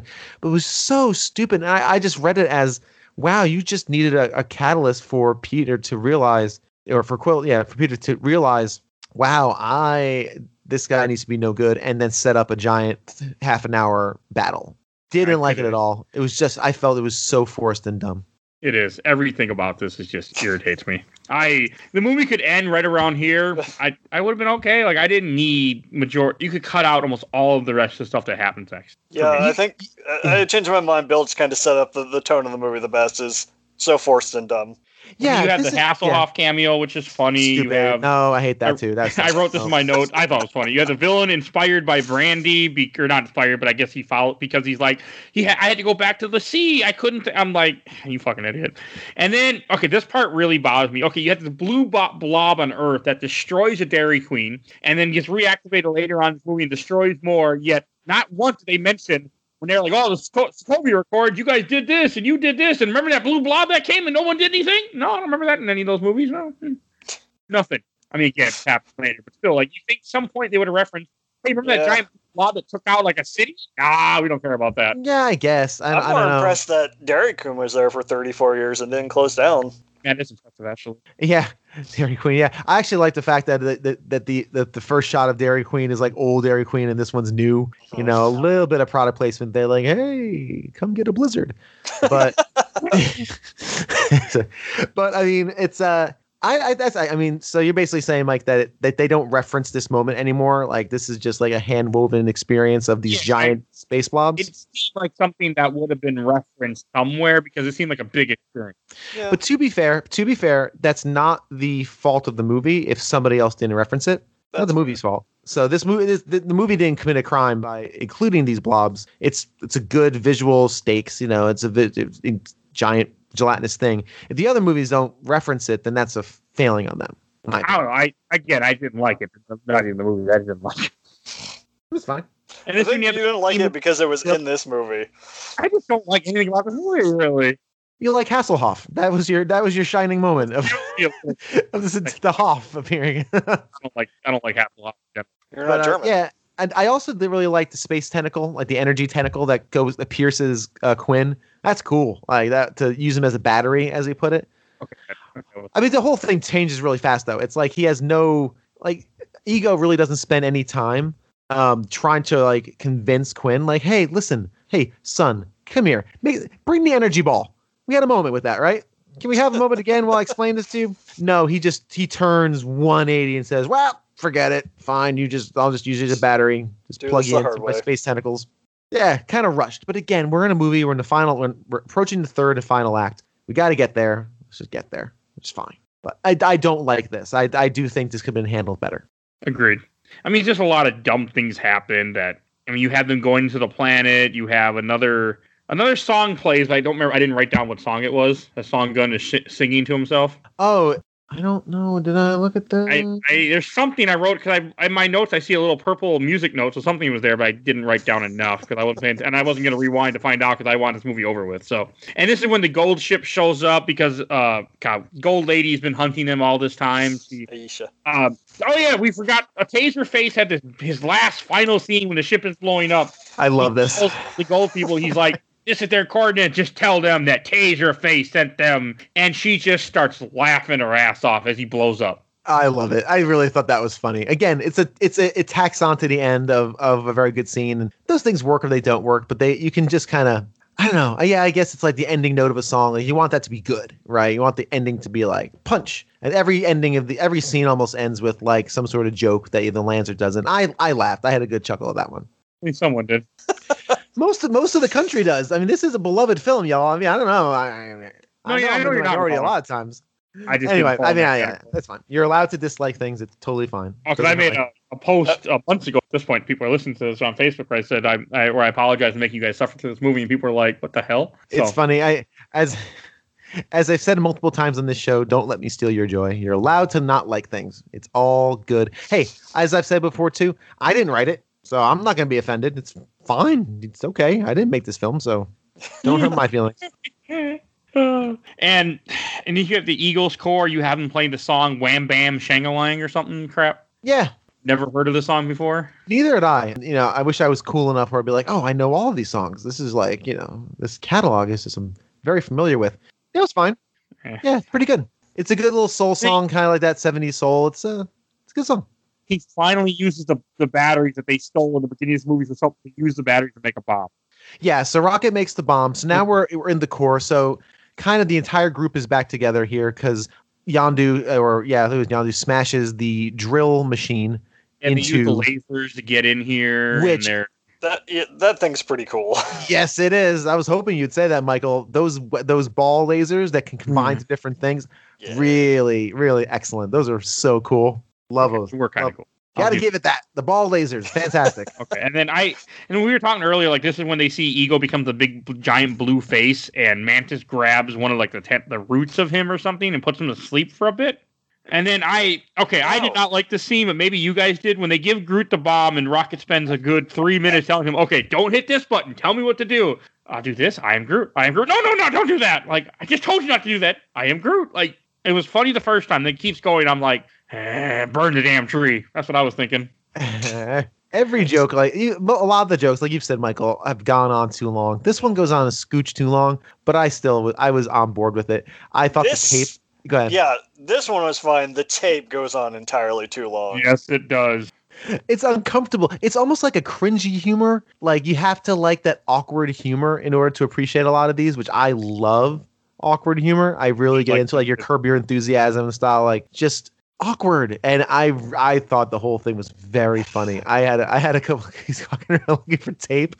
I really dug that. I was just so. I think I thought it funny the first time I saw it, but when I was watching it this time, I, that's why I opened with it. I was just like, okay, this joke is just too long. Like, did you ask Nebula for tape? Yeah. Yeah, it's right. I was. I asked Yondu sitting right next to her. She could have said something. I knew It's you just- didn't ask. It's very funny. I, the movie's already two hours. We don't need to go through several I know. minutes of this. No, it's long. good. And Ugh. it, it feels like a long time. I mean, obviously, it's not. You know, it's a terribly long amount of It was time. a But three-hour movie for me. Felt like oh, yeah, it, it it does go on too long. But I I appreciate that humor. And you have a very good point. A lot of the sh- comedy, because again, it's a comedy film. It's the shine wears off the more you see it. It's just kind of how comedy works, right?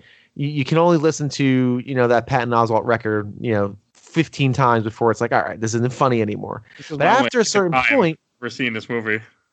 right. After, a certain point you get to you get to the point where you have to then appreciate the craft of it like the crafting of the joke because that's what becomes more interesting than the humor because there's only so many times you can laugh at something right? You're never going to laugh at it the same the same way you saw it the first time. Like for me in a theater with a bunch of people everyone laughing like we're all connecting. Hey in 2021 that may not be a thing anymore. You may no longer have the ability to go to a theater and experience a film with other people and have a shared experience as designed. But oh well. And they're just gonna make little bubbles that were when you go into the theater, you're just gonna sit down your little station and you're gonna wash the windows real fast and you're gonna sit Yep. down, close the thing, hook Yep, up the when- air ventilator, and watch Yep. the movie.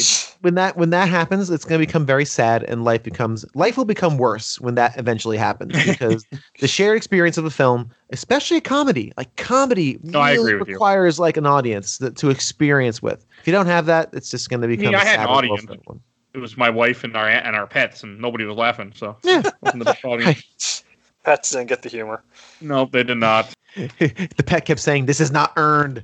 That's what I kept saying. But uh, They were mad at uh, the mantis line about her being Ego's pet. and they were mad at me for not feeding them. What they were mad at me for. Yeah, well. that- So, uh, Speaking of Ego's face, you mentioned a minute ago, uh, when Yondu, Kraglin, and Rocket go to the planet, you can actually see energy in the shape of eyes and a mouth as they're That was descending cool. onto the planet. yeah, pretty neat. Yeah. That's a, that's what he looks like in the comics. Right. And I, I was very happy to get that Easter egg where they actually show what he actually looks like. Right, right, right. Huh, I don't know in the comics if he ever decides to become Kurt Russell or not, or if he's just a giant planet. Because I've never read any of his stories, and I never will. But so yeah, but yeah, he's just a giant planet with a face. The real question is, does he have a penis? Unfortunately, we know that now. That's so stupid. Yeah, again, that. Yeah, come on, Drax. Oh, also the other thing. Okay, that reminds me. I wanted to make this joke or a complaint. That's what Ego looks like, by the way, in the chat. But um, there's a part where they, when Ego's like, "Oh, I decided to become a human," I'm like, "Why would you become a human? Why not become whatever woman you're trying to, you know, get it get with? You would think you would become that version of that humanoid or that version of that species." And it shows him kissing these other people dressed up like Kurt Russell, and I'm just like, "Why?" Like, I, you know, I mean, Because then it's just a Futurama episode. okay, fine, That's still stupid. that's a thing. So we have this. We had. We got the stupid tape joke. We give Groot the bomb. Nebula gets shocked. I guess I wrote for some reason, and they blow up a bunch of ships. That was my. That's what's my notes here. Oh yeah, because they use the they use the uh, laser beam things to blow up all the gold ships. They stop them. That ends that whole crap with uh, the gold lady. And then you also and then I think this they got the bomb. They put the bomb on his freaking brain inside the middle of the planet. Yep. Which is interesting. I guess. Well, I think before he does that, so before he puts the bomb in a brain, I'm kind of like, because we're kind of going fine. through it pretty fast, which is fine. Firstly, Michael, what did you think about all the different action things going on? Because there's a lot going on, right? You have, God, it's so yeah. bombastic. Like, it's a lot. Yeah. And like Mike said earlier, they just keep jumping back and forth, and there's so many bright colors. Like, I just want, I was just ready for it to be done. Like, I don't care. The stakes aren't super great. Eh, I was indifferent. Yeah, I, I think the stakes are definitely. the- I think the stakes really up when when when Baby Groot puts the bomb on the brain and actually successfully hits the button for five minutes. But before that, we had a lot of there's a lot of stuff going on. A lot of things I really dug. One, I love when after the mining craft explodes because Yondu plugs in plugs Nebula in and uses her as a generator to send all this oh, madness. oh yeah. So that's what my note That's was for Nebula. Shock. That's the zapping Okay. you're talking oh, about. Oh, yep. That's how they all get destroyed, This And is really then- gonna hurt. And she says, "Promises, promises." which was cool. I was I she had watched like the a movie last night. yeah. I forgot about that. Yeah, it was pretty cool. She had kind of was like, like you know, like ah, let's do it. You know, that kind of whole thing. Very cool. And then he has one. This was a move. This was the line I should have done at the very beginning, when when, when the whole craft explodes, and then Yondu is floating down off of his his Oh, whistle yep. stick, and Quill goes, "You look like Mary Poppins." Is it Is cool? Mary is, is Mary Poppins cool? Yes, she is.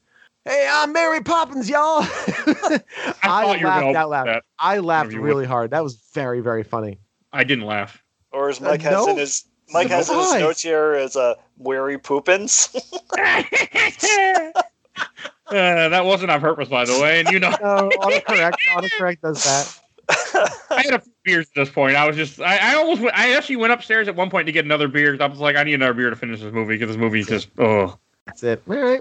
But, But yeah, I and just then you always have missed it. I was like, then you kind of have your your uh your final showdown at one point here and I, I lost in my notes they have the big hero turn where they're now all on the surface facing the giant face and it kind of does that slow turnaround and um, I forget what happens like to, to ruin that moment because again you have the, the the Guardians of the Galaxy are together as a team right everyone's sitting there oh, I know what it was. I forgot what is it A rock comes off screen and hits Mantis, and they undercut it with "Mantis, look out!"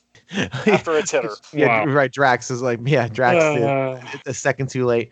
Um, but that's cool. You get your hero pose, and everyone, and the music stops abruptly, like you know, kind of Looney Tunes, and then that's when you have your moment of Groot. Basically, he tries to reason.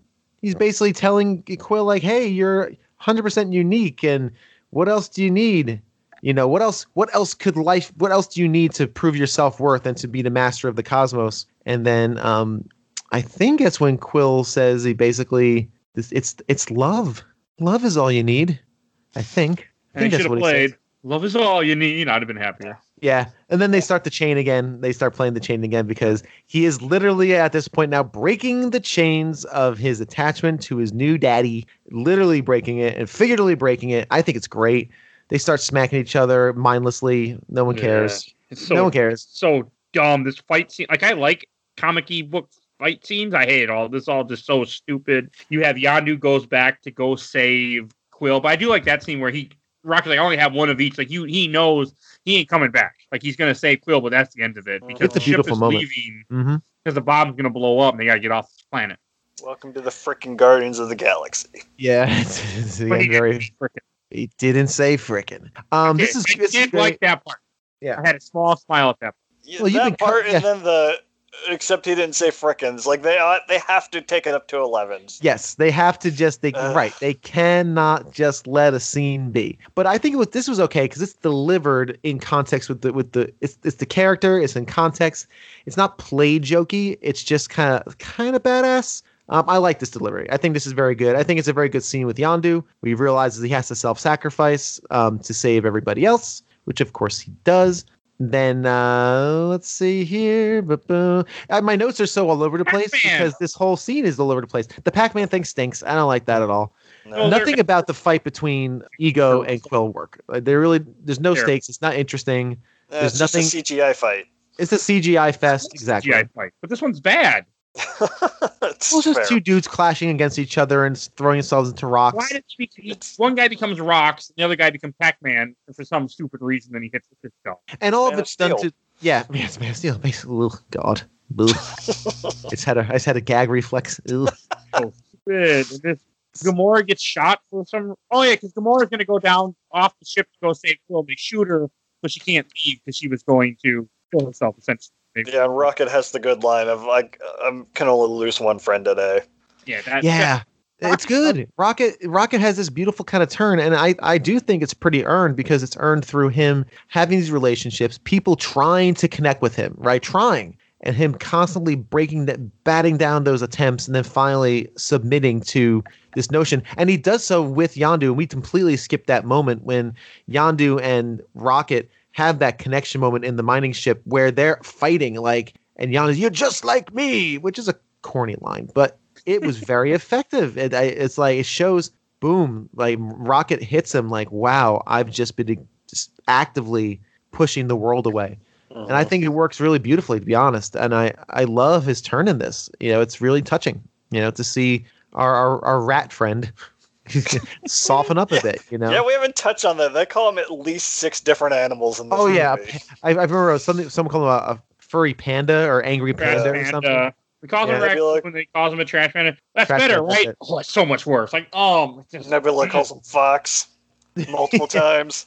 Someone Yeah. with a, a triangle face, like really funny. And it, but I, I really do rock like Rocket's turn. It's it seems pretty earned, pretty earned, not 100, percent but it's it's pretty earned, and it's uh and it's I thought it, I found it kind of touching. Yeah, Okay. Yeah, and then uh, him seeing Yondu willing to sacrifice himself kind of touches him that much more, and he's like, "Ugh, yeah. I, I already I lost did friends. like the scene where Yondu pretty much sacrificed himself to save Peter, and Peter realizes it, and he's trying to get the thing off him. To that, that was good. I, I did like all that. It made the movie a little better. It's touching as well. I mean, you know, you think about it. You know, Pete Quill has lost two fathers in the span of five minutes. Yeah, Right? Which has got to be tough. What? Mhm. That is brutal, and I think it's played very well. I think the performance is good on both parts.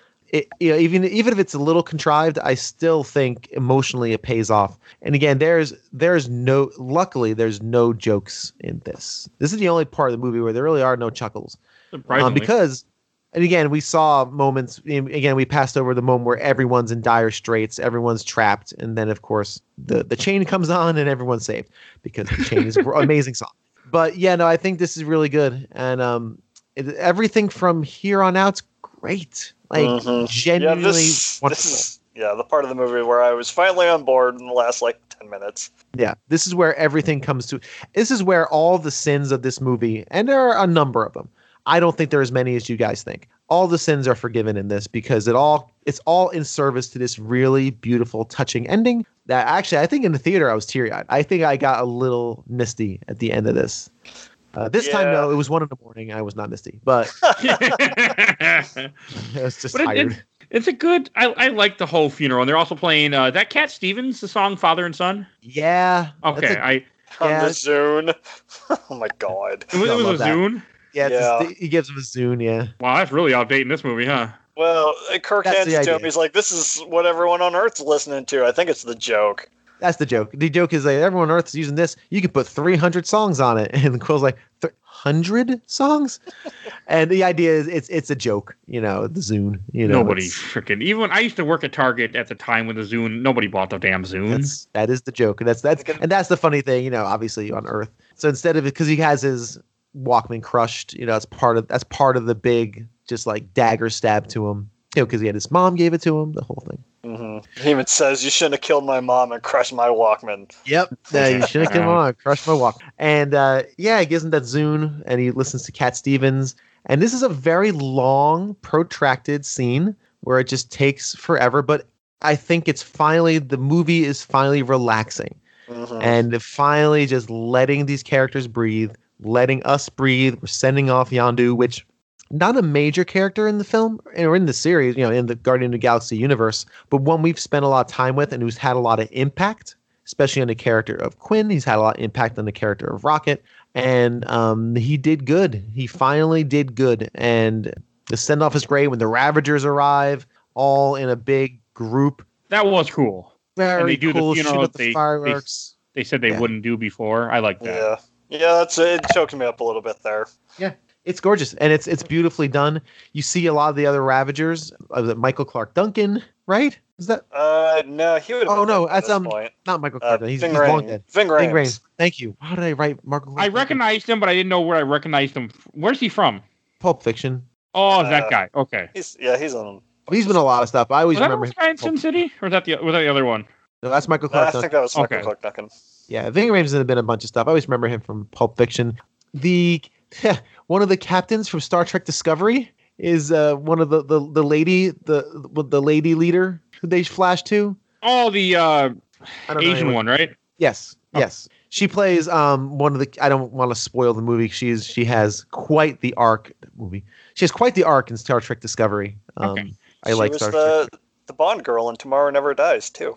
Oh, really? I've never seen it. Okay. I'm sorry. What, what are you talking about there, Mike? There's only he was only in three. He's only in two movies. World I Not will. De- I will defend that movie.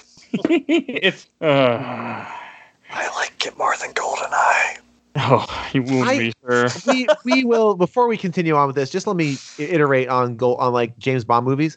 If you ever decide to do this with James Bond movies, which you should, jeez, which you should not. Don't I will do that. not. No. don't do that. I will Um, not. Don't include me because they all are the same to me. I Mm. cannot tell. I've seen there was a period where my brother was really into James Bond, and we saw maybe I would say 18 of them, like a ton. He want you want to watch every James Bond movie. This I've was many many years ago. I cannot tell you the difference between one or the other. I they're all the same to me. So I they all couldn't. mush together in my brain. So I could very quickly, but I don't want to. You'd Oh, no, watch Tom- him if Benedict Cumberbatch was Bond. You're right. Oh, no, yeah. It's just nothing. He's just silent. He's like, no, Tomorrow Never Dies. I just don't care for because the whole plot is a guy who wants to start a war because he sells newspapers. But then again, Yeah, strange things have happened in reality too, like a reality TV show becoming the president for four years. So hey, you know, well, things happen. fair. All right. Um, and so the funeral, I I like that they have Sylvester Stallone. You have the you have Lex Luthor, Michael Rosenbaum's one line is Iceman, where he says something. Uh, yeah, Miley Iceman. Cyrus's one line. I liked it. Yeah, and then it's you got title card. yep, that's the end. Really stupid scene with Sean Gunn playing the surrender cheap trick surrender song, and he ends up stabbing Drax with the arrow. I thought fine. I it was that pretty good. I like. Well, That cheap that song. song is fun. Yeah. Although, Jesus, I only know that song because it was covered by Simple Plan on the Fantastic Four soundtrack, and then I went back and listened to the original. Not gonna, not gonna lie. My first experience with that song was Less Than Jake play. It has a cover of it okay, I on don't the feel so bad then. on- on the album Anthem. So uh, yeah, that they do a cover of Surrender, which is actually an I feel like excellent cover. Right now. I have no idea. I have no memory of this place. But yeah, that's it's Oh. neat. It's fine. It's a perfect little end scene where like he's trying to learn how to use the whistle stick and stabs Drax. Which I- you know what? Honestly, pretty good and cathartic because he's been such an asshole this entire time. It's nice to see him get like a dagger into the shoulder and That's him fair. scream. That's, yeah. I actually, uh, so maybe that's why I enjoyed it as much as I did. Oh, and then you you have the credits. There's actually I missed one of the credit scenes because I apparently I was skipping through the credits. I just wanted this movie over with. Um, you have the first credit scene where it's Stallone, you have Stallone with a crew talking about how they're going to go steal stuff and go be Ravagers, which I'm assuming Stallone is going to be in the third Guardians movie whenever the hell that comes out. I'm assuming. Yeah, Yeah. I assume that they're just they're I assume they're just setting up the the the new crew, the, the or the next crew of Guardians. Yeah. Yeah, and then you also have, and then there's also a scene that I didn't see because I skipped it apparently, where you have Ayesha. I saw it on YouTube. Mhm, Ayesha mhm. talking to somebody, and she shows the big golden coffin. and says, "I will call him Adam," and that's Adam Warlock coming. Yeah. That's the one. That's the now. When you said that earlier, that makes sense. That's the Adam. There's Warlock. also because there's the cocoon that Adam Warlock is in is in the background of Guardians of Galaxy One. This is the second thing he's in, and I thought he was going to show up for sure in Infinity War or Endgame, but he never did. I guess he's supposed to be in Volume Three whenever the hell we get that. I don't know. Volume Three is going to be weird when we get that. 'cause I think Thor is in that movie too. well, yeah, he would have to be given how Yeah. uh, uh, the other Yeah. movies end. yeah, he, he's he's basically a member of the Guardians of the Galaxy once once he leaves, which is good. I'm very happy with that. He after because because now he's a comedic genius. He just belongs on that group now. And I, I, I hope Thor Ragnarok goes well when we watch that. I'm a little scared. you, you might, you might should be. Yeah. Ye- I am concerned too. Um, God, they're but supposed again, to release four Marvel movies next year right now. They're Which supposed to should we- release at least two this year too. So Yeah, yeah. Yeah. But yeah, and also the gold sarcophagus with, with Adam. I was just I wrote my notes. Uh, like, hey, hey, writers, can we stop referring to god creatures as Adam? Like, we do we have to like if you birth something? it was in the '60s. It was. I guess, I guess, right? They're probably an like, ooh, what could we call a god character? Adam, the first of his kind. Ooh, I bet you first of his kind. All right, I think that worked. No, let's not do that anymore. Sorry. Happens oh, and then in they're also- it happens everywhere. You know, the very final scene where Stan Lee's talking to the Watchers, they're leaving him, and he's like, "Hey, hey, where you going? You're my ride." Oh, and you So- missed you missed uh, Teen Groot, which I I I, I thought was oh yeah, I yeah, completely yeah. missed that. I'm okay with that though. that's cute. I, that's cute. Teen Yeah, it's just Peter acting like a father. It's like, no, Yeah. no, no, no, yonder felt. yeah, that's cute. Thirty second scene's fine. And then yeah, the final one is Stan Lee calling after the Watchers. Hey, can you get me a ride? Which now makes a hundred percent more sense. Before I was just like Stan Lee being silly. Okay. My favorite part of this viewing was I was watching on Disney Plus, and they now have a feature that you can skip the credits to the next scene during the credits. I didn't- Oh, I didn't that on know my do that. PS4. Oh, I, I don't know. That's what I watched it on. So Where were you watching it on? I watched on PS4. PS4. Oh, Yeah. PS4. Yeah, I watch. I watch on my computer. My computer. I do sometimes. Anyway, so yeah, and that's that's that's it. That's the end of the movie and scene. it And was a so- movie. It's over. Uh, I was so happy I- when it ended. It's good to say. I think Mike needs to go first for shuffle box. I will go first.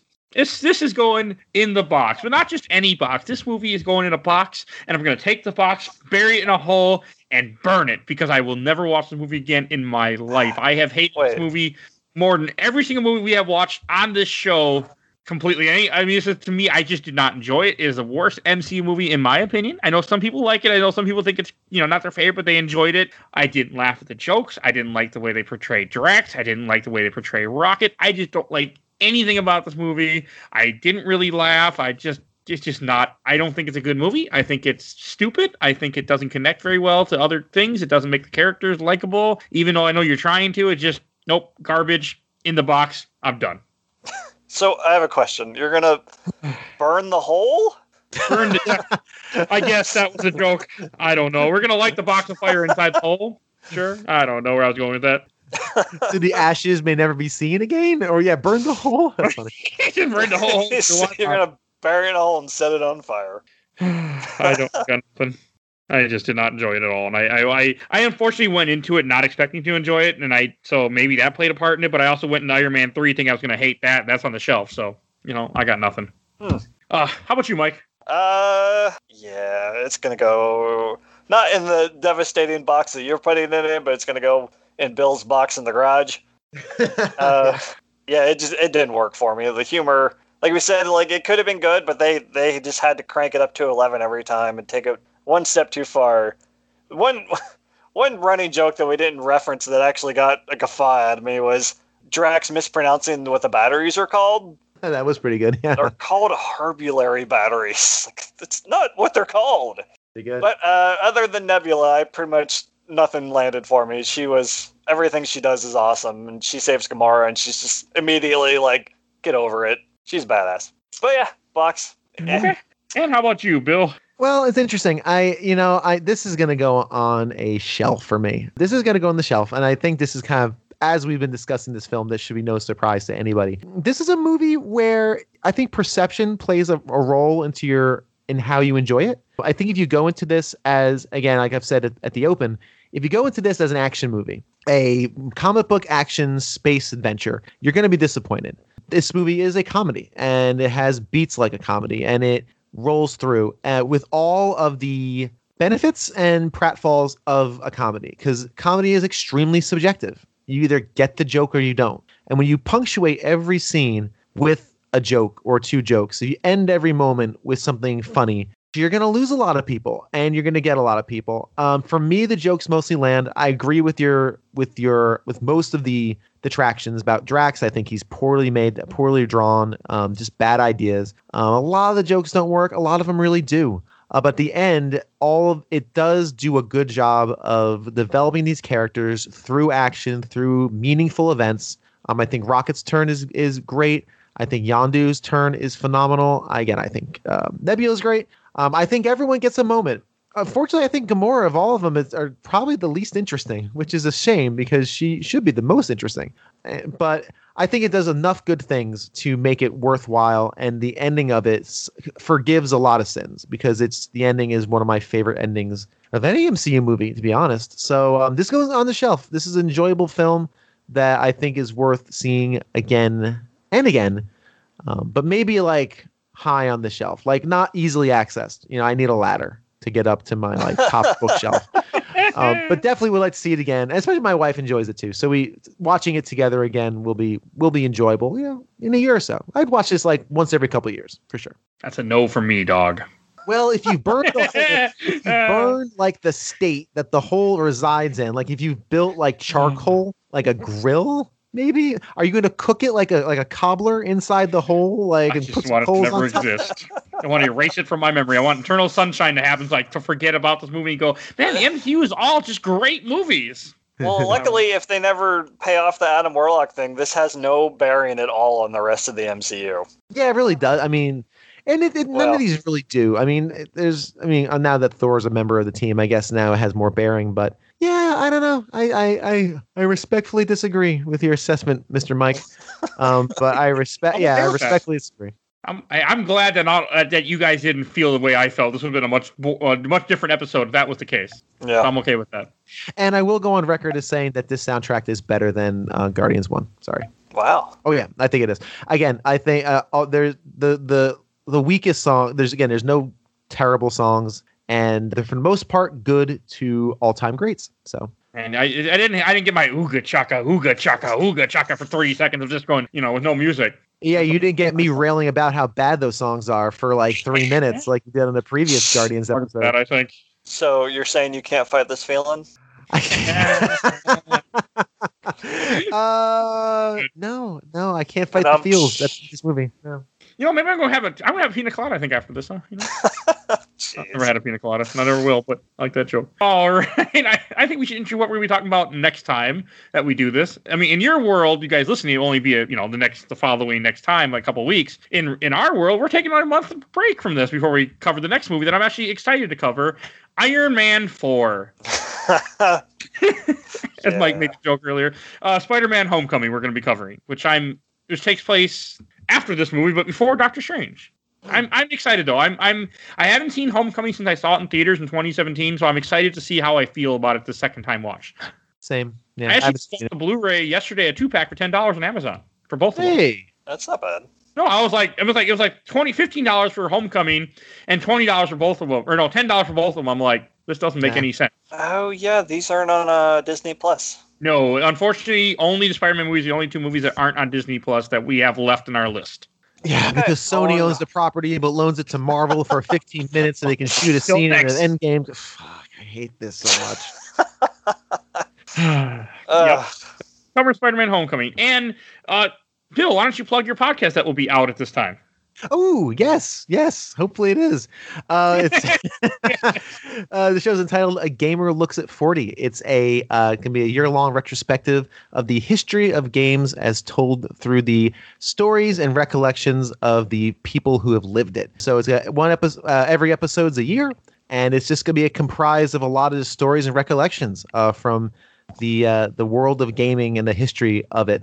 Um, I personally feel that everybody knows all the facts, and if you know if you're listening to this show, you know that Mario 2 is Doki Doki Panic. You know all of those little nuggets of things, but what you don't know are personal stories of people who've experienced these uh, this hobby, this medium. So. Uh, Hopefully by this uh, show or like March or so, we probably be out of the NES era by then. This is April. Um, I'm I'm hoping for an episode a week. I don't think that's going to happen due to how complex this is already looking, just by collecting some interviews already. But it'll be a ride. So uh, definitely check it out. A gamer looks at forty.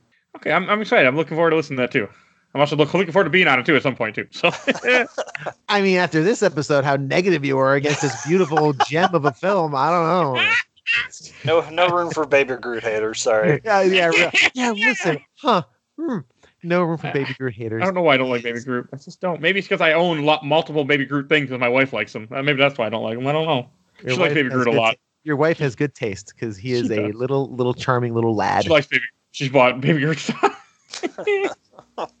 but all right, so yeah, and as we was kind of making a joke, yeah. So we're gonna be like, I mean, it won't affect anything, but it's just something like to kind of point out there. Like we we took a break, we came back, we recorded three episodes because we're so far ahead of this. We're taking another break, and then we'll come back and record. The Eight rest of left. them. Yeah. Hopefully, who Yeah. knows? Maybe there'll be another break in there at some point if we need it. I don't know, but we'll see. Eight left. Wow. Eight more movies to go in this in this wonderful idea I had a year ago. It's Uh, good though. I've had fun. I don't know. it's We, been fun. It's just been a. It, it's definitely it definitely when you watch all these movies in, in order like this, it definitely has a different outlook on how you see them. Yeah. Mhm. I agree. Yeah, I will absolutely. never like I will never do this with Bond. Never. I will never Oh, do God, another no. twenty No, some movie no. set. I might do X Men someday, but I'm pretty There's sure only me like Mike. six of those. Eh, there's more than that. It's like twelve. if You count everything. Really? I think so. I don't want to You're look at blocking out certain movies. Perhaps. I'll- I don't run, run out of time. I'll do quick. X Men One, X Men Two, X Men Three, uh, X Men Origin Wolverine, uh, First Yep. Class, Days of Future Past, The Wolverine, Old Man Logan, uh, uh, God, the Dark Phoenix movie, New Mutants. Oh, it doesn't count. They're all part of that series. So like, there's like 12, 13 movies. But we're not doing that. I'm I'm not doing this again.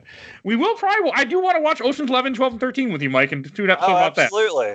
Yeah, great. I mean, Ah. have, have I seen Really? 13? Yeah. 12, uh, 11 and 12 are great. And 13, I remember being okay. 13 with Al Pacino. That's a really good movie too. They are I really like fantastic. 13. I like all three of the. Of, I watched them all this past week because of Mike, and I just could not. They were really, really good. A lot better than the shit I just got done watching for this episode. But All right, that about. I actually do plugs. If you enjoyed this episode, we got a lot more MC movies. Check all those out. We went through everything up to this point. We do games every week. We do comics. Definitely check out our other episode. We got a ton for you to look at. I'm sure there's something that you'll find that will catch your interest. Also, want to give a shout out to our awesome intro and outro, courtesy of Bobby, aka Mike Stoney from his EP Bite the Bullet, as long as the Cool Kid Squad. Definitely check him out. You will see a link in the show notes to his YouTube channel. You'll also see a link to Bill's pod, Bill's podcast in the show notes too. And please follow us on Facebook, Instagram, and Twitter, and on YouTube. We are also on YouTube, but there is no video content yet to the show. Maybe by the time you're hearing this, there is, but I highly doubt it. So I don't know when we're going that road. So definitely stay tuned for all that. And thank you for listening. And we will see you guys all next time. Bye, everybody. Bye bye. That